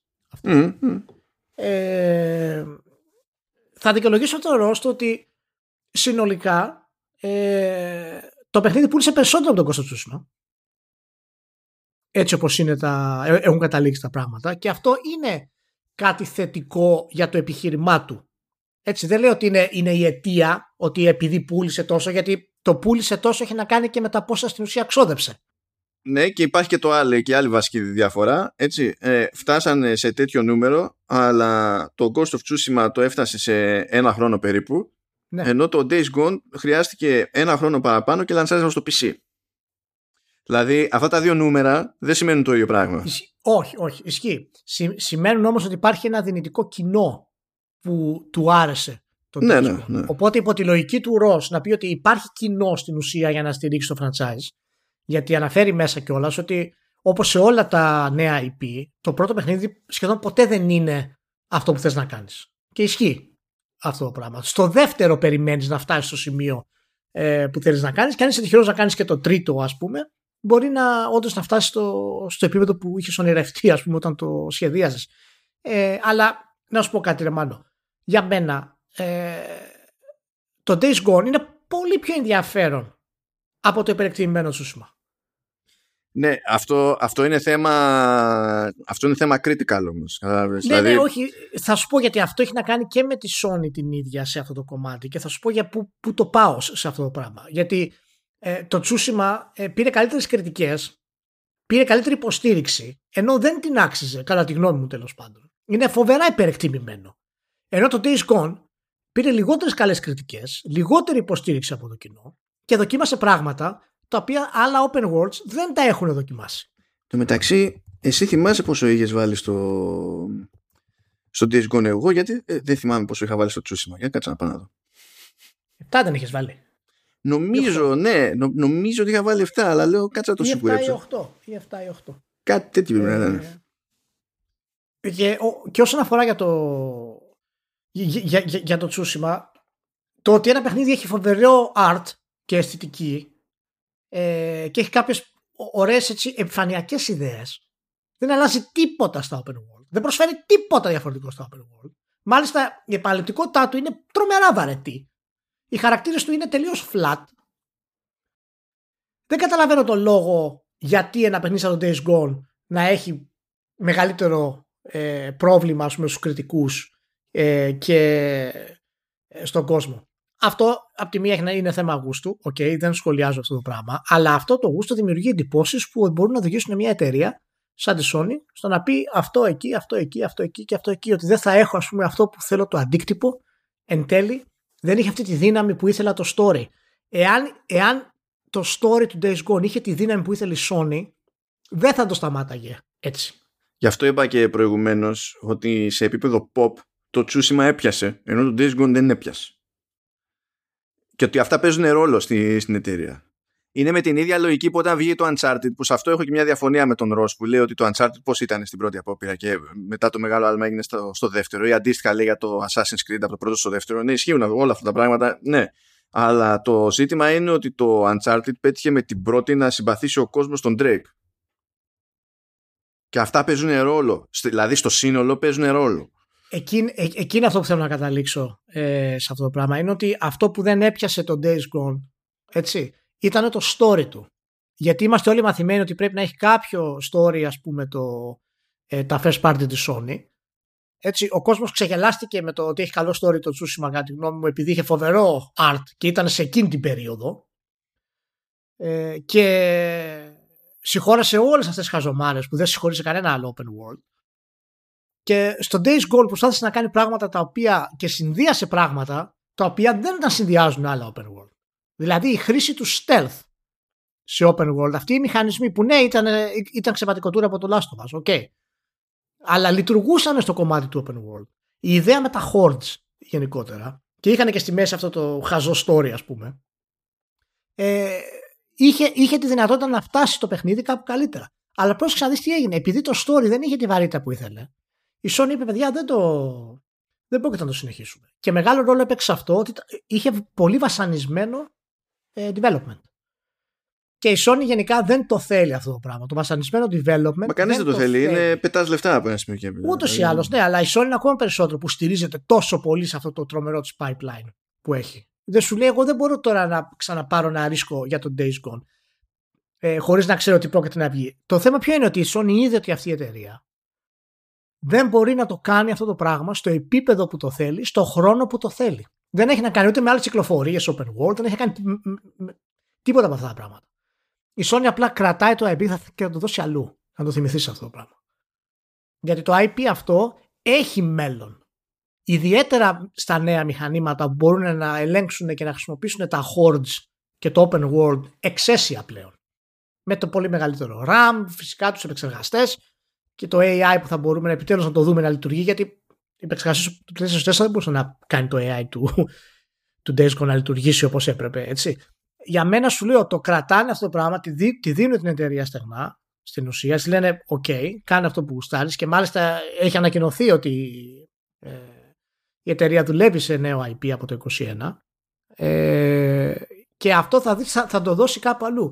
Δεν θα μου κάνει καμία εντύπωση να το πάρει ένα από τα πρωτο, από το πρωτοκλασσάτα στούντιο τη Sony εν τέλει και να, και να συνεχίσει το concept. Έτσι. Μπορεί να μην είναι το ίδιο Days Gone 2, αλλά να, συνε, να συνεχίσει το concept. Και αυτό είναι που θέλει η Sony περισσότερο από όλα. Να μπορέσει να επενδύσει σε ένα παιχνίδι το οποίο να μπορεί να της βγει στο pipeline τεσσάρων χρόνων και να φέρει τα πάνω κάτω. Εγώ δεν θα πω στο ότι θα το χώσει κάπου αλλού, γιατί η Sony έχει, έχει αφήσει στην άκρη και πολλά επειδή δεν έχει πρόβλημα να το κάνει δηλαδή. Ναι, ναι, σίγουρα, σίγουρα, σίγουρα. Οπότε δεν ξέρω πού μπορεί να γέρνει ξέρεις, με τις πιθανότητες. Ναι, ναι, Αλλιώς, ναι. ό,τι γίνεται, ε, γίνεται. Εντάξει. Μια θεωρία είναι αυτή ούτως ή άλλως, γιατί εγώ πιστεύω ότι η Sony έχει δει ότι υπάρχει κοινό. Και μπορεί να, λέμε, να λέω διάφορα για το story και τους χαρακτήρες που ήταν κα, κακογραμμένοι. Το concept όμως του biking είναι κάτι το οποίο δεν έχουμε στα games. Σαν προσέγγιση. Και δεν θα μου κάνει καμία εντύπωση αν δούμε κάποιο sequel εξελιγμένο το οποίο να έχει bikers στη, στον πυρήνα του, ομάδα δηλαδή, με πολλαπλούς χαρακτήρες μέσα. Ε, και δεν θυμάμαι πώς λεγόταν και το, το DLC του, του GTA ε, του 4 που ήταν με bikers. Α, ναι, το θυμάμαι, δεν θυμάμαι το τίτλο, αλλά ναι, κατάλαβα. Ε, το, οποίο, το οποίο έχει επίση μεγάλη επιτυχία και είναι κάτι το οποίο δεν το έχουμε ε, ξαναδεί. Χα, 7, ε, 7 είχα βάλει στο τσούσιμο. 7 είχες βάλει, είναι normal. Ε, οπότε ε, το καταλαβαίνω ότι ο κόσμος κάποιος από το κοινό σίγουρα θέλει ε, την επιστροφή του Days Gone αλλά παιδιά η απόδειξη ότι ε, δεν συνεχίστηκε είναι ακριβώς ότι οι χαρακτήρες και η ιστορία δεν φτάσαν στο επίπεδο που ήθελε η Sony. Συν το ότι ανησυχεί πάρα πολύ να βάλει στο development pipeline ένα παιχνίδι και μια, μια εταιρεία μάλλον, όχι ένα παιχνίδι, η οποία έχει δείξει τόσα πολλά προβλήματα στην αρχή. Ε, και θυμάσαι το λέγαμε και ε, όταν είχε βγει και το Days Gone ότι είχε φάει φυσικά καθυστέρηση, είχε τραβήξει το, τη χρηματοδότηση από τη Sony και είχε διάφορα προβλήματα τα οποία ποτέ δεν τα ακούμε αυτά για τη Sony σε τέτοιο επίπεδο. Το να πούμε ότι καθυστερεί κάτι στη Sony είναι ok. Αλλά η όλη διαδικασία που είχε γίνει με τον Days Gone δεν είναι κάτι το οποίο συνηθίζεται στη Sony. Και σε αυτή τη γενιά θα είναι ακόμα πιο δύσκολο να πει ok η Sony σε κάτι το οποίο δεν είναι σίγουρο ότι θα τις αποφέρει ή τουλάχιστον πιθανολογικά πιο σταθερό από την πέμπτη. Ναι, γιατί όταν έχεις δεχτεί ότι οι, οι παραγωγές που σε καίνε έτσι κι αλλιώς θα θέλουν πολλά χρόνια development ε, είναι ακόμη πιο δύσκολο να δεχτείς αποκλήσεις. Διότι είναι εξ αρχής η μεγάλη επένδυση που έχεις δεχτεί και το πληρώνω όλο αυτόν τον κόσμο για δύο χρόνια παραπάνω είναι, είναι πίξιμο, δεν είναι... Εντάξει. Και δεδομένου όταν μιλάμε και για αμερικανικές ομάδες έτσι, και ανάλογα με το μέρος που είναι στην Ευρώπη, δηλαδή άμα είναι παιδιά τέτοιο, άμα είναι φάση δυτική ακτή, γεια σας είμαστε Σαν Φραν και wow, κάθε καθυστέρηση πονάει αλλιώς σε σχέση με το να είναι παραγωγή στην Ευρώπη, ξέρω εγώ που να είναι. Βέβαια, η, η band που διάλογο είναι, δεν θυμάμαι το μεταξύ. Ε, Ευρώπη δεν είναι η band που είναι, για τσακάρε το. Για μην τους περιπτεύω με, με τίποτα άλλο. Για να, για να σε δω, where are you? Είναι στο, είναι στο Oregon. Ε, πάλι καλά λέμε. στο Oregon. πάλι, πάλι καλά, πάλι καλά. Τέλος πάντων, εντάξει, το, το καταλαβαίνω αυτό και η, η αλήθεια είναι ότι και εγώ ήθελα να δω sequel του, του, του Days Gone. Κυρίως γιατί ε, το concept με τα hordes αυτό ήταν καλό. Έδινε, θα έδινε μια πολύ διαφορετική χρειά στο πώς κινείσαι στα open world. Και δεν το ζήσαμε. Μόνο δύο-τρεις φορές το βίωσα εγώ στο, στο Days Gone. Mm. Ε, αλλά σκέψου, ας πούμε, στις νέες κονσόλες με αυτή τη δύναμη, πόσο θα άλλαζε και το κομμάτι του stealth, ας πούμε, ε, του infiltration, ε, του resources management, ε, θα ήταν πραγματικά κάτι εξαιρετικό. Τώρα με το Creative Committee στο Sony Band Studio νομίζω θα πάνε όλα ρολόι. Ναι, εντάξει. γιατί, γιατί είναι γνωστό ότι έχει Creative Committee Εκείνοι, που συμφωνούν όλοι και πάει καλά η κατάσταση. Αλλά μιας και με λέμε για προβλήματα, δεν έχει και κάποια ο αγαπητός Κεν Λεβίν. Κεν Λεβίν, δεν ξέρω. Νομίζω ότι άλλοι έχουν προβλήματα με τον Κεν Λεβίν. Ο Κεν Λεβίν απλά κάνει το, κομμά, το κομμάτι του, δεν είναι. Το κομμάτι του, ναι. Ο Ken Levine είναι στην Ghost Story Games, η οποία δημιουργήθηκε το 2014, είναι υπό τη σκέπη της Take Two. Από τότε δεν έχει βγάλει παιχνίδι. Κάθεται ο Levine εκεί πέρα και πίζει, καταστρέφεται. Αν έχουν περάσει 8 χρόνια και δεν υπάρχει ούτε τίτλος, ούτε ονομασία παιχνιδιού, ε, για να έχουμε να λέμε ας πούμε το, το οτιδήποτε, καταλαβαίνετε ότι τα πράγματα είναι ζόρια μεγάλα. Τι να πω, τιμή και εδώ ξανά στο Zelnik, τους πληρώνει εκεί 8 χρόνια. Και δεν, έχει, και δεν παθαίνει ζημία. Αυτά είναι τα ωραία του να είσαι μεγάλη εταιρεία. Λες, με παίρνει να κάνω και κάτι τέτοιε καφρίλες. Τις μισές φορές θα μου σκάσουν στη μάπα, τις άλλες μισές φορές δεν θα μου σκάσουν στη μάπα. Θα δούμε. Λες τώρα, Λεβίν είναι αυτός, δημιουργός του Bioshock μεταξύ άλλων. Ε, αλλά νομίζω είναι υποχρεωτική αναφορά στο Thief. Πρέπει, δεν πρέπει. Λες. Ε, τέλος πάντων. okay. ε, και βγήκανε κάτι αναφορές από 15 άτομα λέει, που ήταν στην Cold Story Games και σκούργαν και έφυγαν και λένε ρε παιδί μου ότι είναι πολύ δύσκολη περίπτωση άνθρωπο Λεβίν και δεν γουστάρουν να δουλεύουν μαζί του διότι κάθε φορά ξέρω εγώ κάνουν commit σε κάτι ε, δουλεύουν σε αυτό, παραδίδουν δουλειά, ξενερώνει ο Λεβίν, αποφασίζει αλλαγή κατεύθυνσης, πάει για φούντο όλη η δουλειά που κάνανε, ξέρω εγώ, τους τελευταίους 6, 7, 8 μήνες, ό,τι να είναι και ξανά μανά. Και σου λέει, ρε παιδί μου, ότι ο Λεβίν δεν έχει κανένα θέμα να κάνει αυτά τα πράγματα όποτε του τη βαρέσει και να αλλάζει στην ουσία ε, creative direction και διάφορα άλλα τέτοια και ότι αυτοί δεν μπορούν να λειτουργούν έτσι και δεν είναι δουλειά αυτή. Τώρα, σε, δεν έχει απαντήσει ο Λεβίν σε αυτή την ιστορία, αλλά τυχαίνει πάνω, σε, δηλαδή περίπου σε παρόμοιες μέρες να βγαίνει ένα κομμάτι από μια τετραμερή τέλος πάντων συνέντευξή του που δεν ξέρουμε, δεν είναι σαφές, δεν αποσαφηνίζεται τέλος πάντων ε, πότε έγινε αυτή η συνέντευξη αν, για να ερμηνευτούν αναλόγως οι δηλώσεις του αλλά σίγουρα δεν μπαίνει στη διαδικασία να σχολιάσει άμεσα ε, αυτά τα παράπονα πρώην συνεργατών του. Απλά φαίνεται κάποια πράγματα που λέει ρε παιδί μου να συνδέονται με την όλη φάση γιατί ο ίδιος λέει ότι δεν έχει πρόβλημα, δεν έχει πρόβλημα ε, να βαράει τέτοια σούζα και να, όταν συνειδητοποιεί ότι κάτι απλά δεν και ήταν ε, στραβή ιδέα ή απλά την ίδια ότι θέλει να κάνει κάτι άλλο, ότι ως άτομο δεν έχει πρόβλημα να ρίξει άκυρο σε δουλειά που έχει γίνει. Και να το πάει αυτό και από την αρχή. Βασικά στη συνέντευξη λέει κιόλας ότι ε, εγώ έτσι ξέρω να δουλεύω. Δεν είναι απλά δεν έχω πρόβλημα. Είναι ότι όλα. Ε, και κάνει και αναφορές και ο ίδιος στο Thief, που εκεί πέρα και αν είχε γράψει σβήσε, γράψει σβήσε, γράψει σβήσε. Μέχρι να φτάσει όλη η ομάδα σε κάτι συγκεκριμένο, σε concept για το, για το Thief. Και σου λέει ότι πάντα δούλευα έτσι. Δηλαδή, δεν, αυτό είναι το, στην ουσία αυτό είναι το process μου, ρε παιδί μου. Ναι, βέβαια αυτό είναι ένα process το οποίο μπορούν να το έχουν 5-6 άτομα στην βιομηχανία, έτσι. Ναι, οκ. Okay. Αυτός, αυτό σημαίνει ότι δεν πρέπει να το έχουν όμως.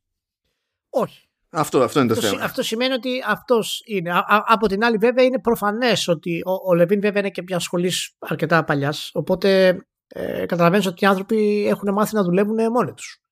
Δεν θέλουν, δεν θέλουν κανένα να, τους, να, να έχουν πάνω από το κεφάλι τους. Θέλουν να κάνουν αυτό που θέλουν 100%. Και αν πούνε ότι θέλουν κάτι να αλλάξει, θα πρέπει να αλλάξει. Να πούμε βέβαια ότι ο, τα μπρος πίσω που έχει κάνει ο Λεβίν τα τελευταία χρόνια ε, στο design του τίτλου, γιατί έχει κάνει αρκετά ριζέτ εσωτερικά για το τίτλο και είναι ο λόγος που έχει καθυστερήσει τόσο πολύ. Ε, είναι ένα από τα προβλήματα που έχει η γενιά του ως designer. Γιατί τώρα ο Λεβίν προσπαθεί να είναι όχι απλώς designer, είναι και producer. Προσπαθεί δηλαδή στην ουσία και να γράψει ταυτόχρονα γιατί είναι και συγγραφέας, είναι screenwriter κτλ. Λοιπόν, προσπαθεί να κάνει τα πάντα αυτή τη στιγμή. Έχει λίγο από Chris Roberts μέσα του. Ε, αλλά ε, η, η, η, ιστορία του είναι πάρα πολύ σημαντική. Και προφανώς έχει πάρα πολλά ε, προβλήματα με ίσως νεότερης γενιάς ας πούμε εργαζομένων οι οποίοι έχουν συνηθίσει, ξέρεις, ότι να είναι πιο συνεργατικοί ε, με τους υπόλοιπους. Το θέμα είναι αυτό που εγώ δεν ξέρω είναι κατά πόσο ο Λεβίν θα πάρει συγχωροχάρτη και για πόσο καιρό. Γιατί ενώ στην αρχή βέβαια ε, τον κρατήσανε κάνοντας όλη αυτή την αλλαγή ας πούμε της Rational Games για να δημιουργήσουν τη, ε, την Ghost Story Games ε, δεν ξέρω πραγματικά αν αυτό ε, θα, θα, θα, δημιουργήσει τις προϋποθέσεις για να φέρεις πέρα στο όραμά του. Πόσο καιρό δηλαδή θα του δώσουν το ok του Λεβίν να κάνει reboots εσωτερικά για αυτό το πράγμα. Κοίτα, Και σε ποιο σημείο είναι αυτή τη στιγμή ε, ο, ο τίτλος αυτός. Λέγεται ότι και καλά τώρα έχουν καταλήξει και ότι λογικά θέλουν, θέλει, κανα, κανα δυο, θέλει περίπου δύο χρόνια production λέει, για να βγει το παιχνίδι. Αυτό τρελό. Ναι, χαίρομαι πολύ, ναι. Αλλά κοίτα, όταν είσαι η Take-Two και τους πληρώνεις ήδη εδώ και 8 χρόνια, τώρα δεν ξέρουμε και σε τι scale είναι η παραγωγή αν πάσα ώρα και στιγμή έτσι, γιατί μπορεί από τα 8 χρόνια ας πούμε, τα, τα, τα 5 ή τα 6 να ήταν με 15 άτομα. Που λες τέλος πάντων σαν Take-Two πιο εύκολα το καταπίνω αυτό. Αλλά όταν έχεις επενδύσει τόσο, μπορείς και να πεις, να σου πω κάτι, ας το βγάλουμε το ρημάδι. Minimum minimum όταν θα ανακοινωθεί η φάση και θα έχουμε να δείξουμε το οτιδήποτε θα μπορέσουμε να δημιουργήσουμε hype επειδή είναι το επόμενο του Levin. Α το εκμεταλλευτούμε αυτό μία φορά και μετά ασχολήσουμε τα τσανάκια μας και δεν ξαναδουλεύουμε ποτέ, ξέρω εγώ, με τον Λεβίν. Αυτό είναι, αυτό είναι το σημείο που θέλω να καταλήξω. Είναι ότι ακριβώς επειδή έχει χάσει αυτή τη σταθερότητα το Λεβίν το τελευταίο καιρό με αυτά τα reboots και αυτό φαίνεται και από τους εργαζομένους. Ε, ε, δεν νομίζω ότι υπάρχει πολύ μέλλον μπροστά. Και δεν νομίζω ότι το αποτέλεσμα του παιχνιδιού είναι σπάνιο τέλος πάντων ένα παιχνίδι που έχει τόσα προβλήματα στο, στο, στο, στην ανάπτυξή του, ε, στο σχεδιασμό του και κάνει αυτά τα reboots να καταλήξει να είναι αυτό που πρέπει να είναι. Συνήθως σε αυτές τις περιπτώσεις αυτό που γίνεται είναι ότι ε, δεν υπάρχουν άλλα, ε, άλλα funds, άλλα χρήματα για την ανάπτυξή του και το σπρώχνεις όσο πιο σύντομα γίνεται, όσο και πιο γρήγορα γίνεται για να, ε, να βγει στην κυκλοφορία. Ε, οπότε θέλω να πω ότι για μένα δυστυχώς μυρίζομαι ότι αυτό είναι στην ουσία και το τελικό μονοπάτι του Λεβίν. Ε, μετά από αυτό θα... Δεν είναι και μικρός το μεταξύ έτσι δηλαδή. Όχι, όχι, είναι 55 χρονών.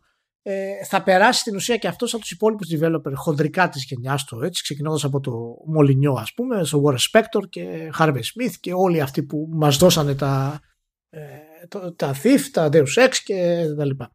Τα Populous. Οπότε φτάνει σε αυτό το σημείο. Νομίζω ότι και αυτός είναι, είναι ο πιο ενεργός εκείνης της γενιάς πλέον. Έτσι, ήδη ας πούμε θρύλοι όπως ο Wright δεν ασχολούνται με την ε, διαδικασία. Σε παρακαλώ, βγάζει παιχνίδι με NFT. Τι λες τώρα, ο Wright; Ναι, ναι, έχει, ναι, ναι έχει, έχει το δικό του concept από εκεί. Οπότε ε, είναι, είναι, είναι το τελικό του στάδιο. Και νομίζω ότι το, το, το, το αισθάνεται και αυτός. Δεν ξέρω αν μια εταιρεία θα ξαναεπενδύσει επάνω στο Λεβίν μετά από αυτό. Ε, λοιπόν, παιδιά, θα κάνω κάτι που υπό νορμάλ συνθήκες. Δηλαδή είναι, είναι κάτι που κάναμε για χαβαλέ ε, όταν ήμασταν face to face και είχαν φύγει τα πρώτα ουίσκια. Αλλά επειδή έχουμε χρόνια να είμαστε face to face και να πάνε έτσι τα ουίσκια, θα κάνω, θα, θα κάνω μια ερώτηση που θα φέρει εικόνες και συγκεκριμένες στιγμές στο μυαλό του Ηλία. Ηλία, για φαντάσου, για φαντάσου να προσπαθούσαν να συνεργαστούν και να βγάλουν παιχνίδι Levin και Kojima.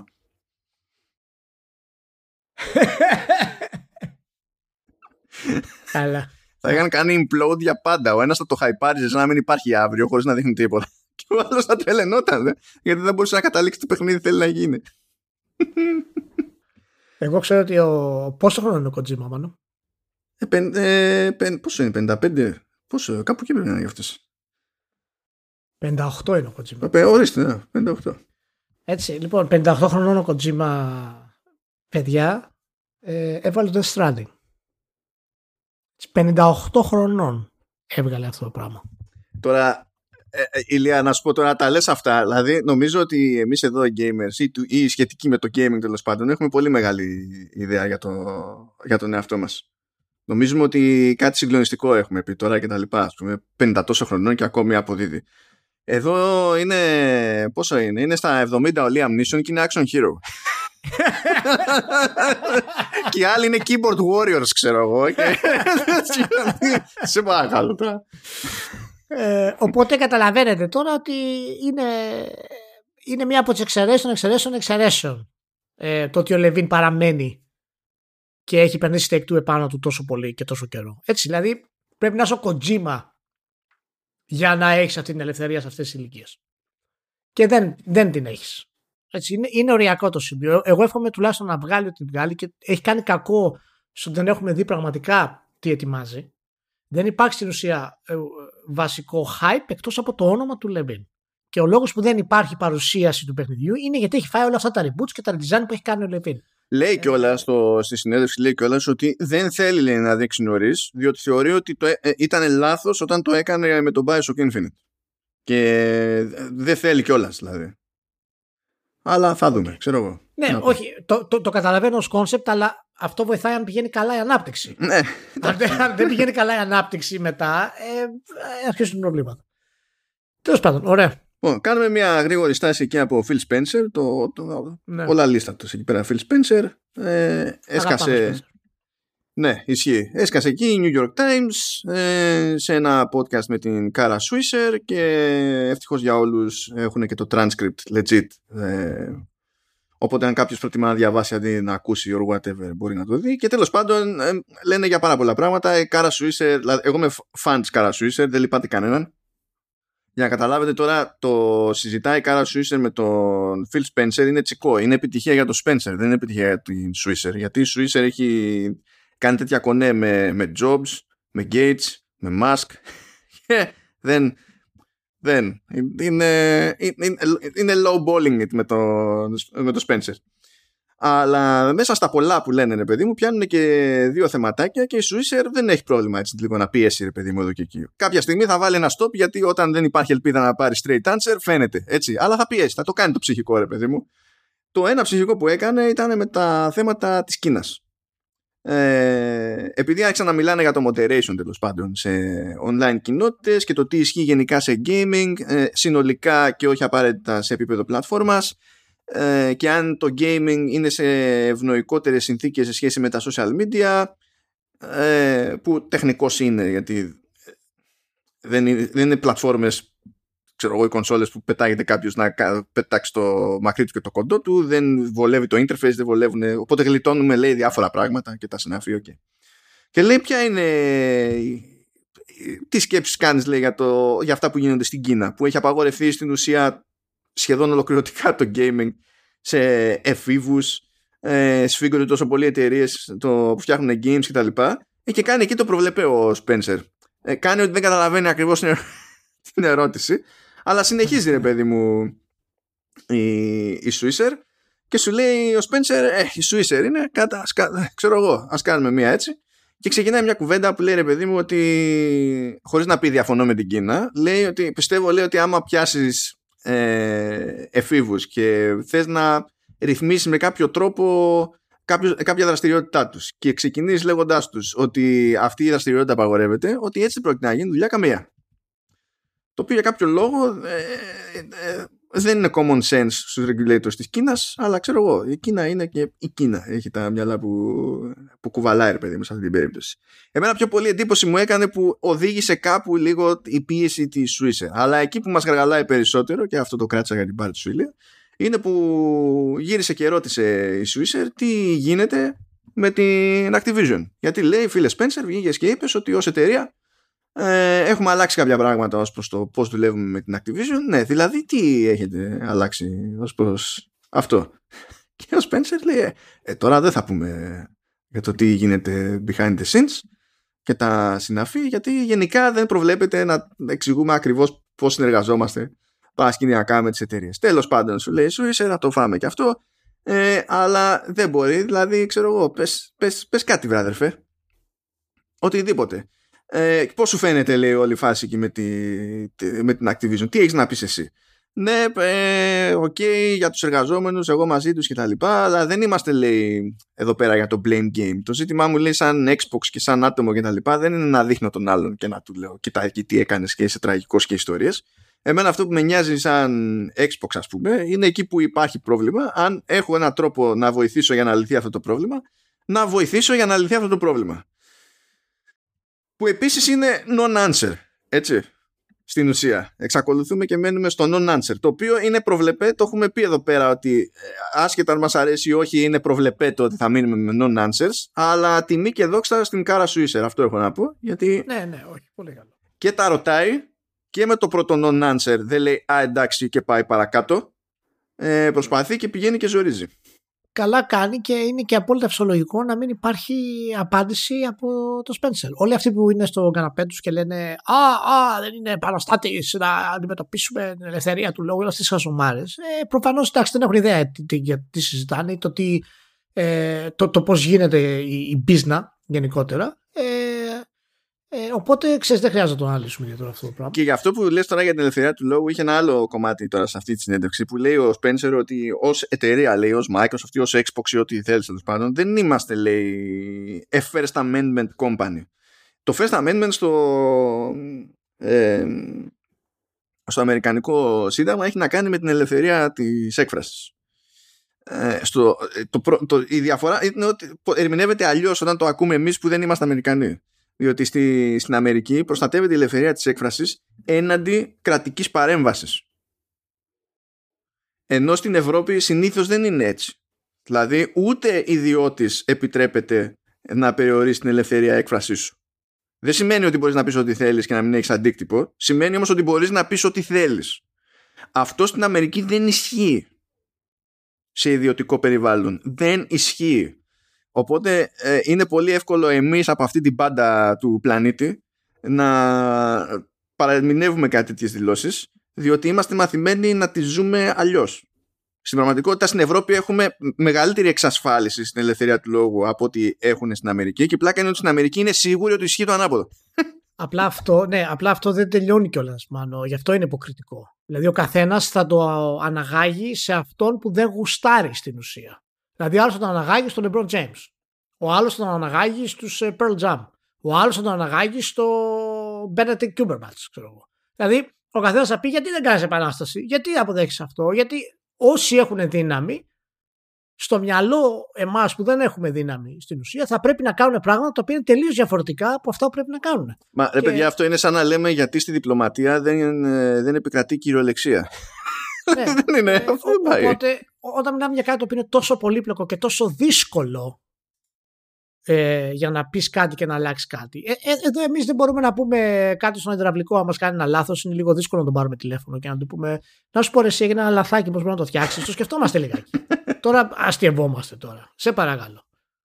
Σε παρακαλώ τώρα, δηλαδή που έχουμε το τέτοιο. Το βασικό κομμάτι είναι ότι, ότι γίνονται αυτές οι ερωτήσεις. Αυτό είναι το, αυτό που είπες.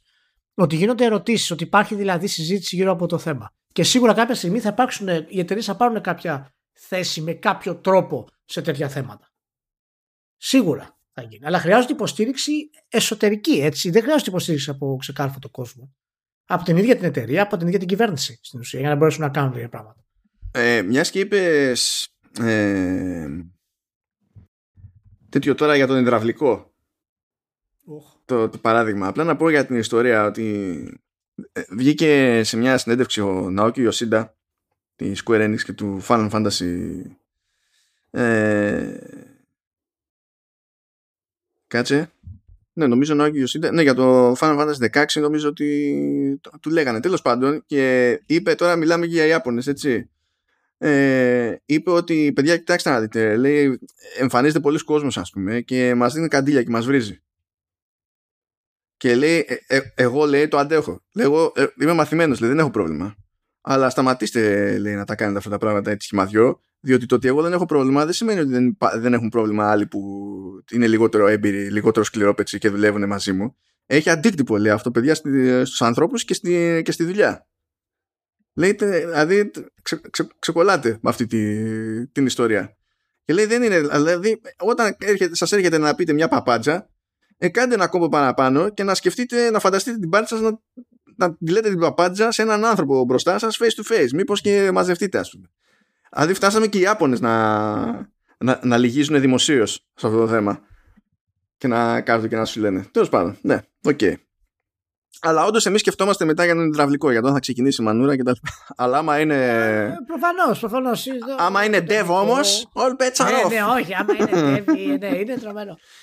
Λοιπόν, πάμε για ένα τελευταίο θέμα, κατάφερα να τερματίσω το Tales of Arise. Το έκανα λίγο αρμένικη βίζητα, γιατί δεν ήμουν σε πολύ καλή φάση για να αντέξω να ρίξω 40 ώρες παιχνίδι. Τα κατάφερα όμως, οπότε εντάξει, it happened.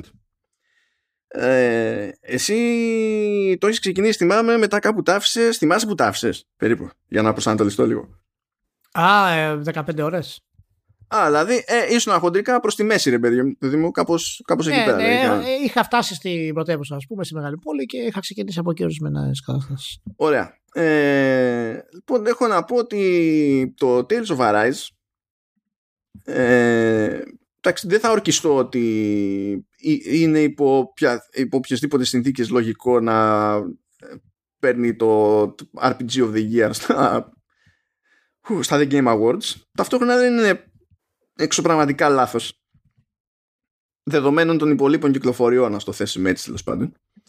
Ε, αλλά συνολικά ενώ έχει ένα μάτσο κουσούρια που είναι και παραδοσιακά το, των Ιαπώνων ας πούμε πολύ μπλα μπλα πολύ μπλα μπλα. Δηλαδή πολύ μπλα μπλα. Έχει, έχει το, το παιχνίδι ένα μηχανισμό που και καλά φτάνει σε ένα σημείο και σου βγάζει ένα button prompt κάτω δεξιά για να δεις ένα skit που είναι στην ουσία κάτι σαν motion comic και παίζει κανονικά διάλογος με voice over και έτσι μαθαίνεις περισσότερα για τους χαρακτήρες και τα συνάφη. Γενικά, ε, φίλοι Ιάπωνες, όταν, έχεις αποφασίσει, ε, όταν έχετε αποφασίσει ότι πήγα σε μια πυρά για να ξεκουραστώ, ξέρω, μια φωτιά εκεί και μου εμφανίζεται ένα τέτοιο prompt και στην πραγματικότητα έχεις να μου εμφανίσεις τρία skits, γιατί δεν μου παίζεις και τα τρία skits να τελειώνουμε, αλλά τελειώνει το ένα και εκεί που είμαι ακίνητος, μου εμφανίζει button prompt για το άλλο. Τελειώνω το δεύτερο και μου εμφανίζει button prompt για το τρίτο. Και έχουν κάνει και το άλλο το ωραίο, ότι εκεί που παίρνεις την κατηφόρα για τον τερματισμό, αποφασίζει ότι κοίταξε να δεις, θα σου πρίξουμε τα συκώτια στα skits. Θα σου πρίξουμε τα συκώτια όμως. Δηλαδή, εσύ θες να προχωρήσεις, αλλά ο, δεν είσαι υποχρεωμένος να πατήσεις τον button, έτσι. Δεν είσαι υποχρεωμένος. Αλλά. Ε, ναι, οκ. Okay, ναι, το, το είχα διαβάσει αυτό γενικά, ότι το exposition ε, είναι, είναι πραγματικά εξουθενωτικό. Ε, και γι' αυτό φημίζονται βέβαια τα επωνικά παιχνίδια, έτσι, δεν το συζητάμε. Ε, ο τρόπος που χειρίζονται το story γενικότερα είναι κάκιστος σε μεγάλο βαθμό, άσχετα είναι καλό το story ως concept. Ε, και απλά συνηθίζεις να πας με, ξέρεις, to the flow που λέμε. Το οποίο αυτό δεν φαινόταν πάρα πολύ βέβαια πριν 10-15 χρόνια πριν 10-15 χρόνια τα περισσότερα RPG ήταν JRPG. Τι μου λες τώρα; Ναι, επειδή είχαμε τόση μεγάλη επανάσταση ας πούμε, γενικότερα ε, στη Δύση και στο storytelling, ας πούμε, σε action adventures αλλά και στα RPG, ε, αυτά τα πράγματα φαίνονται όλο ένα και περισσότερο. Γι' αυτό ας πούμε τον Ιεροτόματα είναι τέτοια εξαίρεση σε αυτό το κομμάτι και γι' αυτό είναι τόσο σημαντικό ε, σαν Ιαπωνικό RPG αλλά και γενικότερα ως RPG. Ε, και να πω ότι και εδώ το ίδιο πρόβλημα έχει και το 13 Sentinels ας πούμε ε, το οποίο προφανώς δεν είναι RPG με την παραδοσιακή έννοια, είναι visual novel tactical RPG στην ουσία.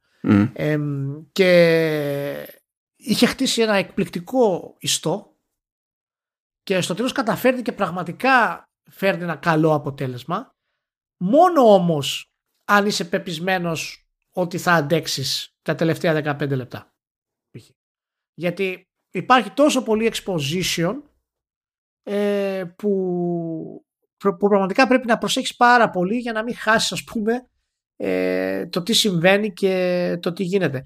Στην περίπτωση του 13 Sentinels είναι πιο καλό γιατί έχεις πολλαπλούς χαρακτήρες που μοιράζονται αυτό το πράγμα.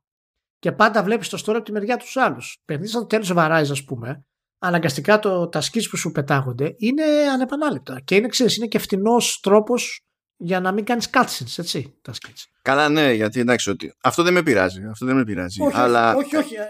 Ε, ναι, για να βάζεις το story σου εκεί πιο εύκολα θέλω να πω. Γι' αυτό τους έπεσε τόσο πολύ εκεί. Καταλήγουν να αφιερώνουν πάρα πολλά skits και πάρα πολύ voice over και τα λοιπά στο να κάνουν hammer home το ίδιο ρημάδι point. Και λες το κατάλαβα τις προηγούμενες πέντε φορές. Εκεί, δηλαδή, εκεί είναι που αρχίζω και πίζω, ρε παιδί μου, στην όλη φάση. Αυτό είναι το ένα πρόβλημα το σαφές που είχαμε το παιχνίδι. Θα πω το άλλο πρόβλημα για να πω μετά για το παιχνίδι κανονικά. Το άλλο μου πρόβλημα λοιπόν είναι ότι ε, θα πω για καλή μου τύχη. Η έκδοση που, που μου έδωσε η Bandai Namco είναι η δεν θυμάμαι Definitive Deluxe Digital κάτι whatever. Μέσα στα καλούδια που είχε αυτή η έξτρα έκδοση τέλος πάντων, που είναι πράγματα που διατίθεται και ξεχωριστά ή ως upgrade, αν πάρει κάποιος και καλά τη, τη, μία έκδοση και θέλει μετά να κουμπώσει τα, το, το Digital Deluxe Bundle νομίζω μπορεί να το κάνει κατόπιν ερώτηση. Ε, είχε, και, είχε και XP Booster. Ναι. Τώρα, ε, μπορεί να θυμάται κανένας ότι εγώ πήγαινα λίγο κόντρα στη, στην κρίνια που έπαιζε στο Assassin's Creed Origins και το ότι ε, υπήρχε επιλογή για αγορά XP Booster γιατί είχα παίξει εκείνο το παιχνίδι χωρίς Booster και έβλεπα πώς ε, εξελίσσεται το πράγμα και το αν δημιουργεί κάποιο είδος, ε, κάποιο είδους τείχο ας πούμε στη, στην πρόοδο, στο παιχνίδι κτλ. Ε, με 20% extra boost στο Tales of Arise ε, νομίζω ότι είναι δύσκολο να πάει κάποιος ομαλά μέχρι το τέλος του παιχνιδιού χωρίς να ασχοληθεί με τα sites ε, και ακόμη και με ένα όπλο παραπάνω πέρα του XP Boost που είχε, ήταν σημαντικά ισχυρότερο για την αρχή χρειάστηκε να παίξω ώρες ε, χρειάστηκε να παίξω μην σου πω και ξέρω εγώ σχεδόν δεκάωρο για να έχει νόημα να αλλάξω όπλο ε, να, να προτιμήσω κάποιο που βρήκα ή έφτιαξα μέσα στο παιχνίδι ας πούμε επειδή ήταν πιο ισχυρό ε, ακόμα και έτσι πολλές μάχες ε, ήταν θέμα attrition και έτρωγες Ναι, ναι. ώρες, στη, ώρα στη μάχη, χωρίς να είναι, δεν είναι ότι είναι μάπα η μάχη, αλλά όταν πηγαίνεις για πολλωστή φορά σε ένα μάτσο από κάτι εχθράκια κουρόκου ε, και κάθεσαι και πίζεις και μετά βλέπεις ότι ακόμη και με το booster, το XP που παίρνεις δεν είναι τίποτα τη προκοπής, αλλά εσύ κάθεσαι και το τρως όλο στη μάπα, ε, θεωρώ αυτή την επιλογή της Bandai Namco παντελώς απαράδεκτη. Δηλαδή είναι λάθος το ή, ακόμα και με, τα, με το boost είναι λάθος το ζύγι. Χωρίς το boost θα είχα βγάλει flickedness. Γιατί με το boost εγώ μπήκα σαν το ψυχάκι και έκανα όλα τα sides. Οπότε ε, έφτασα στο τέλος του παιχνιδιού και ήμουν ok. Ήμουν, ή- ήμουν ok. Απλά έπρεπε να, είχα, να έχω υπομονή, ας πούμε, για να πω ότι βγάζω τα πάνω τα boss fights, ξέρω εγώ, στο, στο τέλος. Δεν χρειάζεται να βλαστημάω την ώρα για τη στιγμή, δεν ξέρω και εγώ τι. Οκ. Αυτά είναι τα, βα- τα δύο κομμάτια τα βασικά τα οποία είναι για γκρίνια for the ages. Δηλαδή, τα, ε, κρατήστε το στην άκρη του μυαλού σας διότι αν δεν αντέχετε το α ή το β ε, θα παίξει πρόβλημα. Τώρα, με το παιχνίδι κατά τα λοιπά. Ε, προ- να, πω, να διευκρινίσω ότι το έπαιζα σε Series X. Αυτό που έβλεπα ε, μ' άρεσε ότι ήταν ε, κατά βάση rock solid στο πώς λειτουργούσε ε, πρέπει να πήρε χαμπάρι το μάτι μου μία φορά ας πούμε να θίγεται λίγο το frame rate ε, γενικά παρότι δεν είναι υπάρχει έκδοση που είναι optimized για, για series αλλά στην πραγματικότητα μιλάμε είναι Unreal Engine 4 δεν είναι όντως τιμένο για την τελευταία γενιά είναι τίτλος που είναι cross-gen και τα λοιπά το, τα streaming engines δεν είναι αντιστοίχως ε, βελτιστοποιημένα και τα συναφή. Παρόλα αυτά είναι πολύ σβέλτη η χρόνη φόρτωσης και μ' άρεσε πάρα πολύ όσο ηλίθιο για να ακούγεται αυτό για- επειδή συνήθως δεν είναι προβλεπές σε JRPG έχει καλά μενού τα οποία μενού Ναι. κάνουν ακριβώς αυτό που φαντάζεσαι ότι θα κάνουν σε χρόνο μηδέν ε, δεν έχει σε εκείνη την περίπτωση περιτά animations, περιτά transitions, ε, κάτι να σκαλώνει, κάτι δεν ξέρω και εγώ τι. Ήτανε ακριβώς ό,τι έπρεπε τα, τα μενού. Που δεν τα προσέχουν αυτά συνήθως οι Ιάπωνες, δεν πάνε να τους δίνεις ό,τι πόρους που γουστάρεις σε hardware. Συνήθως δεν τα προσέχουν αυτά τα πράγματα. Οπότε ήταν για μένα μπρίζα, στο πούμε, να, να ασχολούμαι με, τα, με ό,τι επιλογές και ό,τι μαγειρέματα είχα να κάνω τέλος πάντων στο, στο σύστημα. Είτε έπρεπε να αλλάξω τη συμπεριφορά των AI companions, είτε έπρεπε να αλλάξω armor, ξέρω εγώ, και ideas. Όλα αυτά ήταν μια ευχάριστη διαδικασία. Πιο ευχάριστη ήταν εκεί πέρα, πιο ωραία οργανωμένα ήταν τα μενού από τη, τη φρίκη που τραβάω μετά Assassin's Creed που είναι, τ- τ- λες και πέφτω σε ένα κουβά, σε ένα πηγάδι, τυχώς, τέλος πάντων, πάτω. Αμ, το, το βασικό concept στο Tales of Arise είναι ότι ο πρωταγωνιστής με τον οποίο ξεκινάς είναι σκλάβος σε ένα από τα πέντε διαφορετικά βασίλεια τέλος πάντων σε ένα πλανήτη που λέγεται Dana και εκείνοι που κάνουν κουμάντο στον πλανήτη είναι κάτι τύποι από τον πλανήτη Ρένα. Και τέλος πάντων κάθε ένα βασίλειο έχει κάποια δικά του χαρακτηριστικά. Ο κάθε lord που κάνει τα κουμάντα εκεί πέρα έχει οργανώσει κάπως αλλιώς την κοινωνία του. Αλλά όλοι έχουν ένα βασικό στόχο. Να μαζέψουν και καλά astral energy. Σκεφτείτε The Force αυτό το κάνει. Ε, διότι ανάλογα με το πόσο θα μαζέψουν θα παίξει ρόλο τέλος πάντων στο ποιος από τους lords θα γίνει και καλά ο head honcho ο sovereign ας πούμε της Ρένα γενικά και θα κάνει τα, τα υπερκουμάντα. Ε, δεν θα εξηγήσω περισσότερο ως προς αυτό διότι είναι λίγο δύσκολο να το κάνω εγώ να μπλέξω με spoilers. Αλλά αυτό που νομίζω ότι είναι από τα δυνατά στοιχεία του παιχνιδιού είναι ότι σε αντίθεση με διάφορες θεωρίες κυρίως δυτικών εταιριών κτλ είναι ότι λέει αυτό το JRPG καλησπέρα είμαστε εδώ για τα politics ε, όχι ε, θα προσποιηθώ ότι έχω να ασχοληθώ με πολιτικά ζητήματα. Όχι θα τα βάλω λίγο για να μη σοφαίνονται είναι όχι είναι γι' αυτό είμαστε εδώ και πηγαίνει σε κάθε ένα από αυτά τα πέντε βασίλεια και δεν τελειώνει βέβαια εκεί πέρα έχει κι άλλο μετά αλλά τέλος πάντων ε, πηγαίνει σε κάθε ένα από αυτά τα πέντε βασίλεια και έχει ένα τελείως διαφορετικό καθεστώς σκλαβιάς στη μία περίπτωση, δηλαδή εκεί στον πρώτο κόσμο τον οποίο ξεκινάει, είναι ακριβώς αυτό που φανταζόμαστε. Βούρδουλα, ξέρω εγώ, δουλέψτε μέχρι να διαλυθείτε και τυχεροί είστε που βρίσκετε και τίποτα να φάτε που δεν είναι χώμα κτλ. Πηγαίνει σε ένα άλλο βασίλειο ύστερα και είναι φάση ε, ψυχροπολεμική, ε, φάση στάση ο ένας να ρουφιανεύει τον άλλον διότι κανένας δεν θέλει να χρεωθεί εκείνος τίποτα και να έχει προβλήματα με το καθεστώς και τα λοιπά και αν κάποιος το παρακάνει εκτελείται και δεν συμμαζεύεται. πηγαίνει σε, άλλο, σε άλλη περιοχή και έχουν βρει μια ισορροπία όπου κατακτητές και κατακτημένοι τέλος πάντων, ενώ έχουν, εξακολουθούν να έχουν την ίδια δυναμική, ότι τεχνικός ο ένας είναι σκλάβος του άλλου, ε, έχουν βρει μια ισορροπία normal που δείχνει ότι η καθημερινότητα είναι η προβλεπέ, είναι σαν μια κανονική ξέρω εγώ, κοινωνία που λειτουργεί σωστά και δεν υπάρχει κάποια default έχθρα ας πούμε και τα λοιπά διότι ο Lord εκεί θεώρησε ότι έτσι αποδίδει καλύτερα το σύστημά του να, για να μαζεύει περισσότερο astral energy και, και τα λοιπά.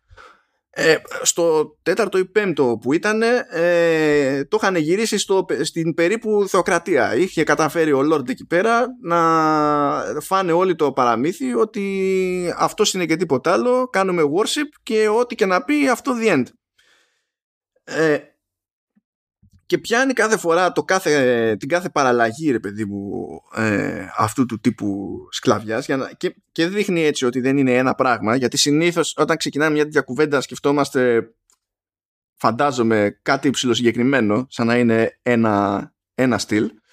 Και έχει το περιθώριο ε, να πει και την ιστορία του να χώσει εκεί πέρα ένα, ένα θεωρητικό δίδαγμα ρε παιδί μου ε, για το τι σημαίνει η συμμόρφωση ή η μη συμμόρφωση ε, του, του πληθυσμού σε κάθε περίπτωση ε, ή το πόσο διαφορετική νοοτροπία μπορεί να έχει ένας lord που είναι κατακτητής και έχει να κάνει με σκλάβους και το τι σημαίνει αυτό στην πράξη και και και. Δίνει πολύ περισσότερο πόνο με τα concept αυτά προχωρώντας για να δέσει το, το λοιπό story. Μπλέκει με το ασιατικό concept και όχι μόνο με το ασιατικό concept ε, της ομαδικής συνεργασίας ε, ή αυτό που θα λέγαμε εμείς περισσότερο της δημοκρατικής προσέγγισης κτλ. Μπλέκει, ξεφεύγει κάπου, πηγαίνει στα weeds τελείως ε, με τη συγκέντρωση του, του willpower το, το τι σημαίνει η θέληση του λαού που προκύπτει υπό συνθήκη σε σχέση με τη θέληση ενός και, και, και, και ε, δίνουν πόνο, δεν, δεν λυπούνται τίποτα. Και όλο αυτό είναι σε ένα στυλ το οποίο στην πραγματικότητα είναι φτιαγμένο για να μπορεί να είναι εύπεπτο και από παιδιά. Δηλαδή, εγώ μπορεί να βαριόμουν που τα εξηγούσαν 5-10 φορές και να ήταν όλα πιο μελό και πιο γλυκανάλα τα ώρε-ώρε, παιδί μου. Όχι πάντα, εντάξει. Αλλά μετά κοντοστάθηκα και λέω, αν αυτό εγώ το έπαιζα. Ε, γιατί στην τελική δεν είναι ένα παιχνίδι που είναι για 18 πλάς και τα λοιπά. Αν εγώ αυτό το έπαιζα, ξέρω εγώ, σχετικά νωρίς στην εφηβεία, θα είχα συγκλονιστεί. Και ε, δεν είναι, είναι επιτυχία ε, αυτό το πράγμα, όχι, όχι χαζομάρες. Και καταφέρνει να μην λυγίσει το παιχνίδι αυτό όταν αρχίζει στην ουσία και ε, ε, δείχνει κατανόηση και για την πλευρά του κατακτητή. Έχουν, έχουν, είχαν τέτοια κάκαλα σε αυτό το παιχνίδι παρά το στυλ με το οποίο γράφουν.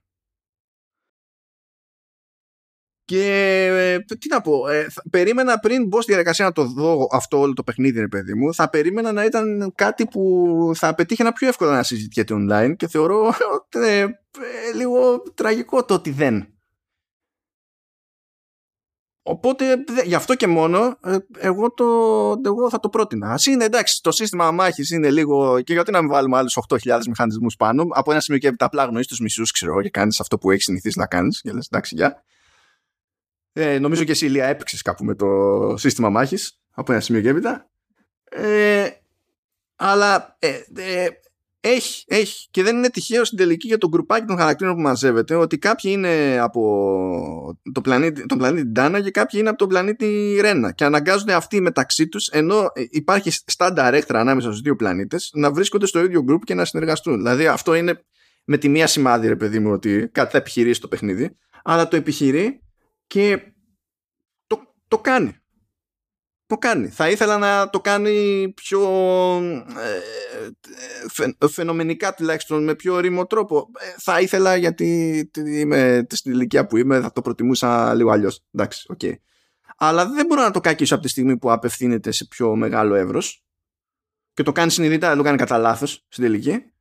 Ναι, ναι. Όχι, όχι. Δεν, αυτό, αυτό ήταν για από τους λόγους ε, που πραγματικά πήρε καλές κριτικές εν τέλει γιατί όντως στρώνει το storytelling του και όλα αυτά που θέλει να πει και εντάξει προφανώς ε, ο, ο λόγος που δεν αλλάζουν αυτά τα πράγματα είναι το, η ιαπωνική ας πούμε προσέγγιση Ε, και δεν ξέρω αν θα αλλάξει αυτό ποτέ. Δηλαδή εξαιρέσεις όπως είναι ας πούμε τον ιεροτόματα είναι πάρα πολύ λίγες. Αλλά ούτως ή άλλως ε, είναι δύσκολο πράγμα να πετύχεις κάτι τέτοιο.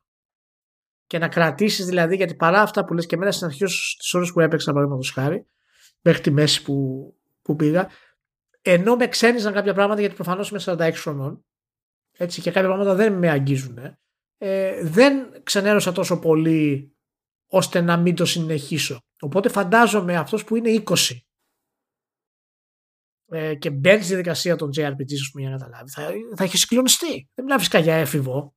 Ξεφύγει σε τέτοια πράγματα. Μα σκέψου σε τι ηλικία παίξαμε όσο παίξαμε τέλος πάντων Final Fantasy 7 και έπιανες εκεί πέρα και το κομμάτι του environmental με τη, με, τη, με τη εντός εκτός αγωγικών τρομοκρατική οργάνωση και τα λοιπά το πώς μπορούσε να σε βαρέσει και ό,τι να είναι. Και αυτοί είναι σαν να έχουν πιάσει ένα τέτοιο concept εδώ και να πούνε ξέρεις κάτι θα το κάνουμε επί 5 και κάθε φορά θα έχει διαφορετικό flavor μιλάω τουλάχιστον για το κομμάτι περί πολιτικού σχολείου το πιάνουν ένα θέμα από διαφορετικές μεριές και δεν το πιάνουν από μία. Αυτό, αυτό θέλω να πω και για κάποιο λόγο δεν καταρρεί και πραγματικά θα ήθελα να πω περισσότερα, αλλά δεν γίνεται να το κάνω χωρίς να πέσουν τα spoilers του αιώνα. Και δεν φταίει ούτε ο Ηλίας ούτε κανένας άλλος σε αυτή την περίπτωση. Και οπότε θα, θα, θα κρατηθώ.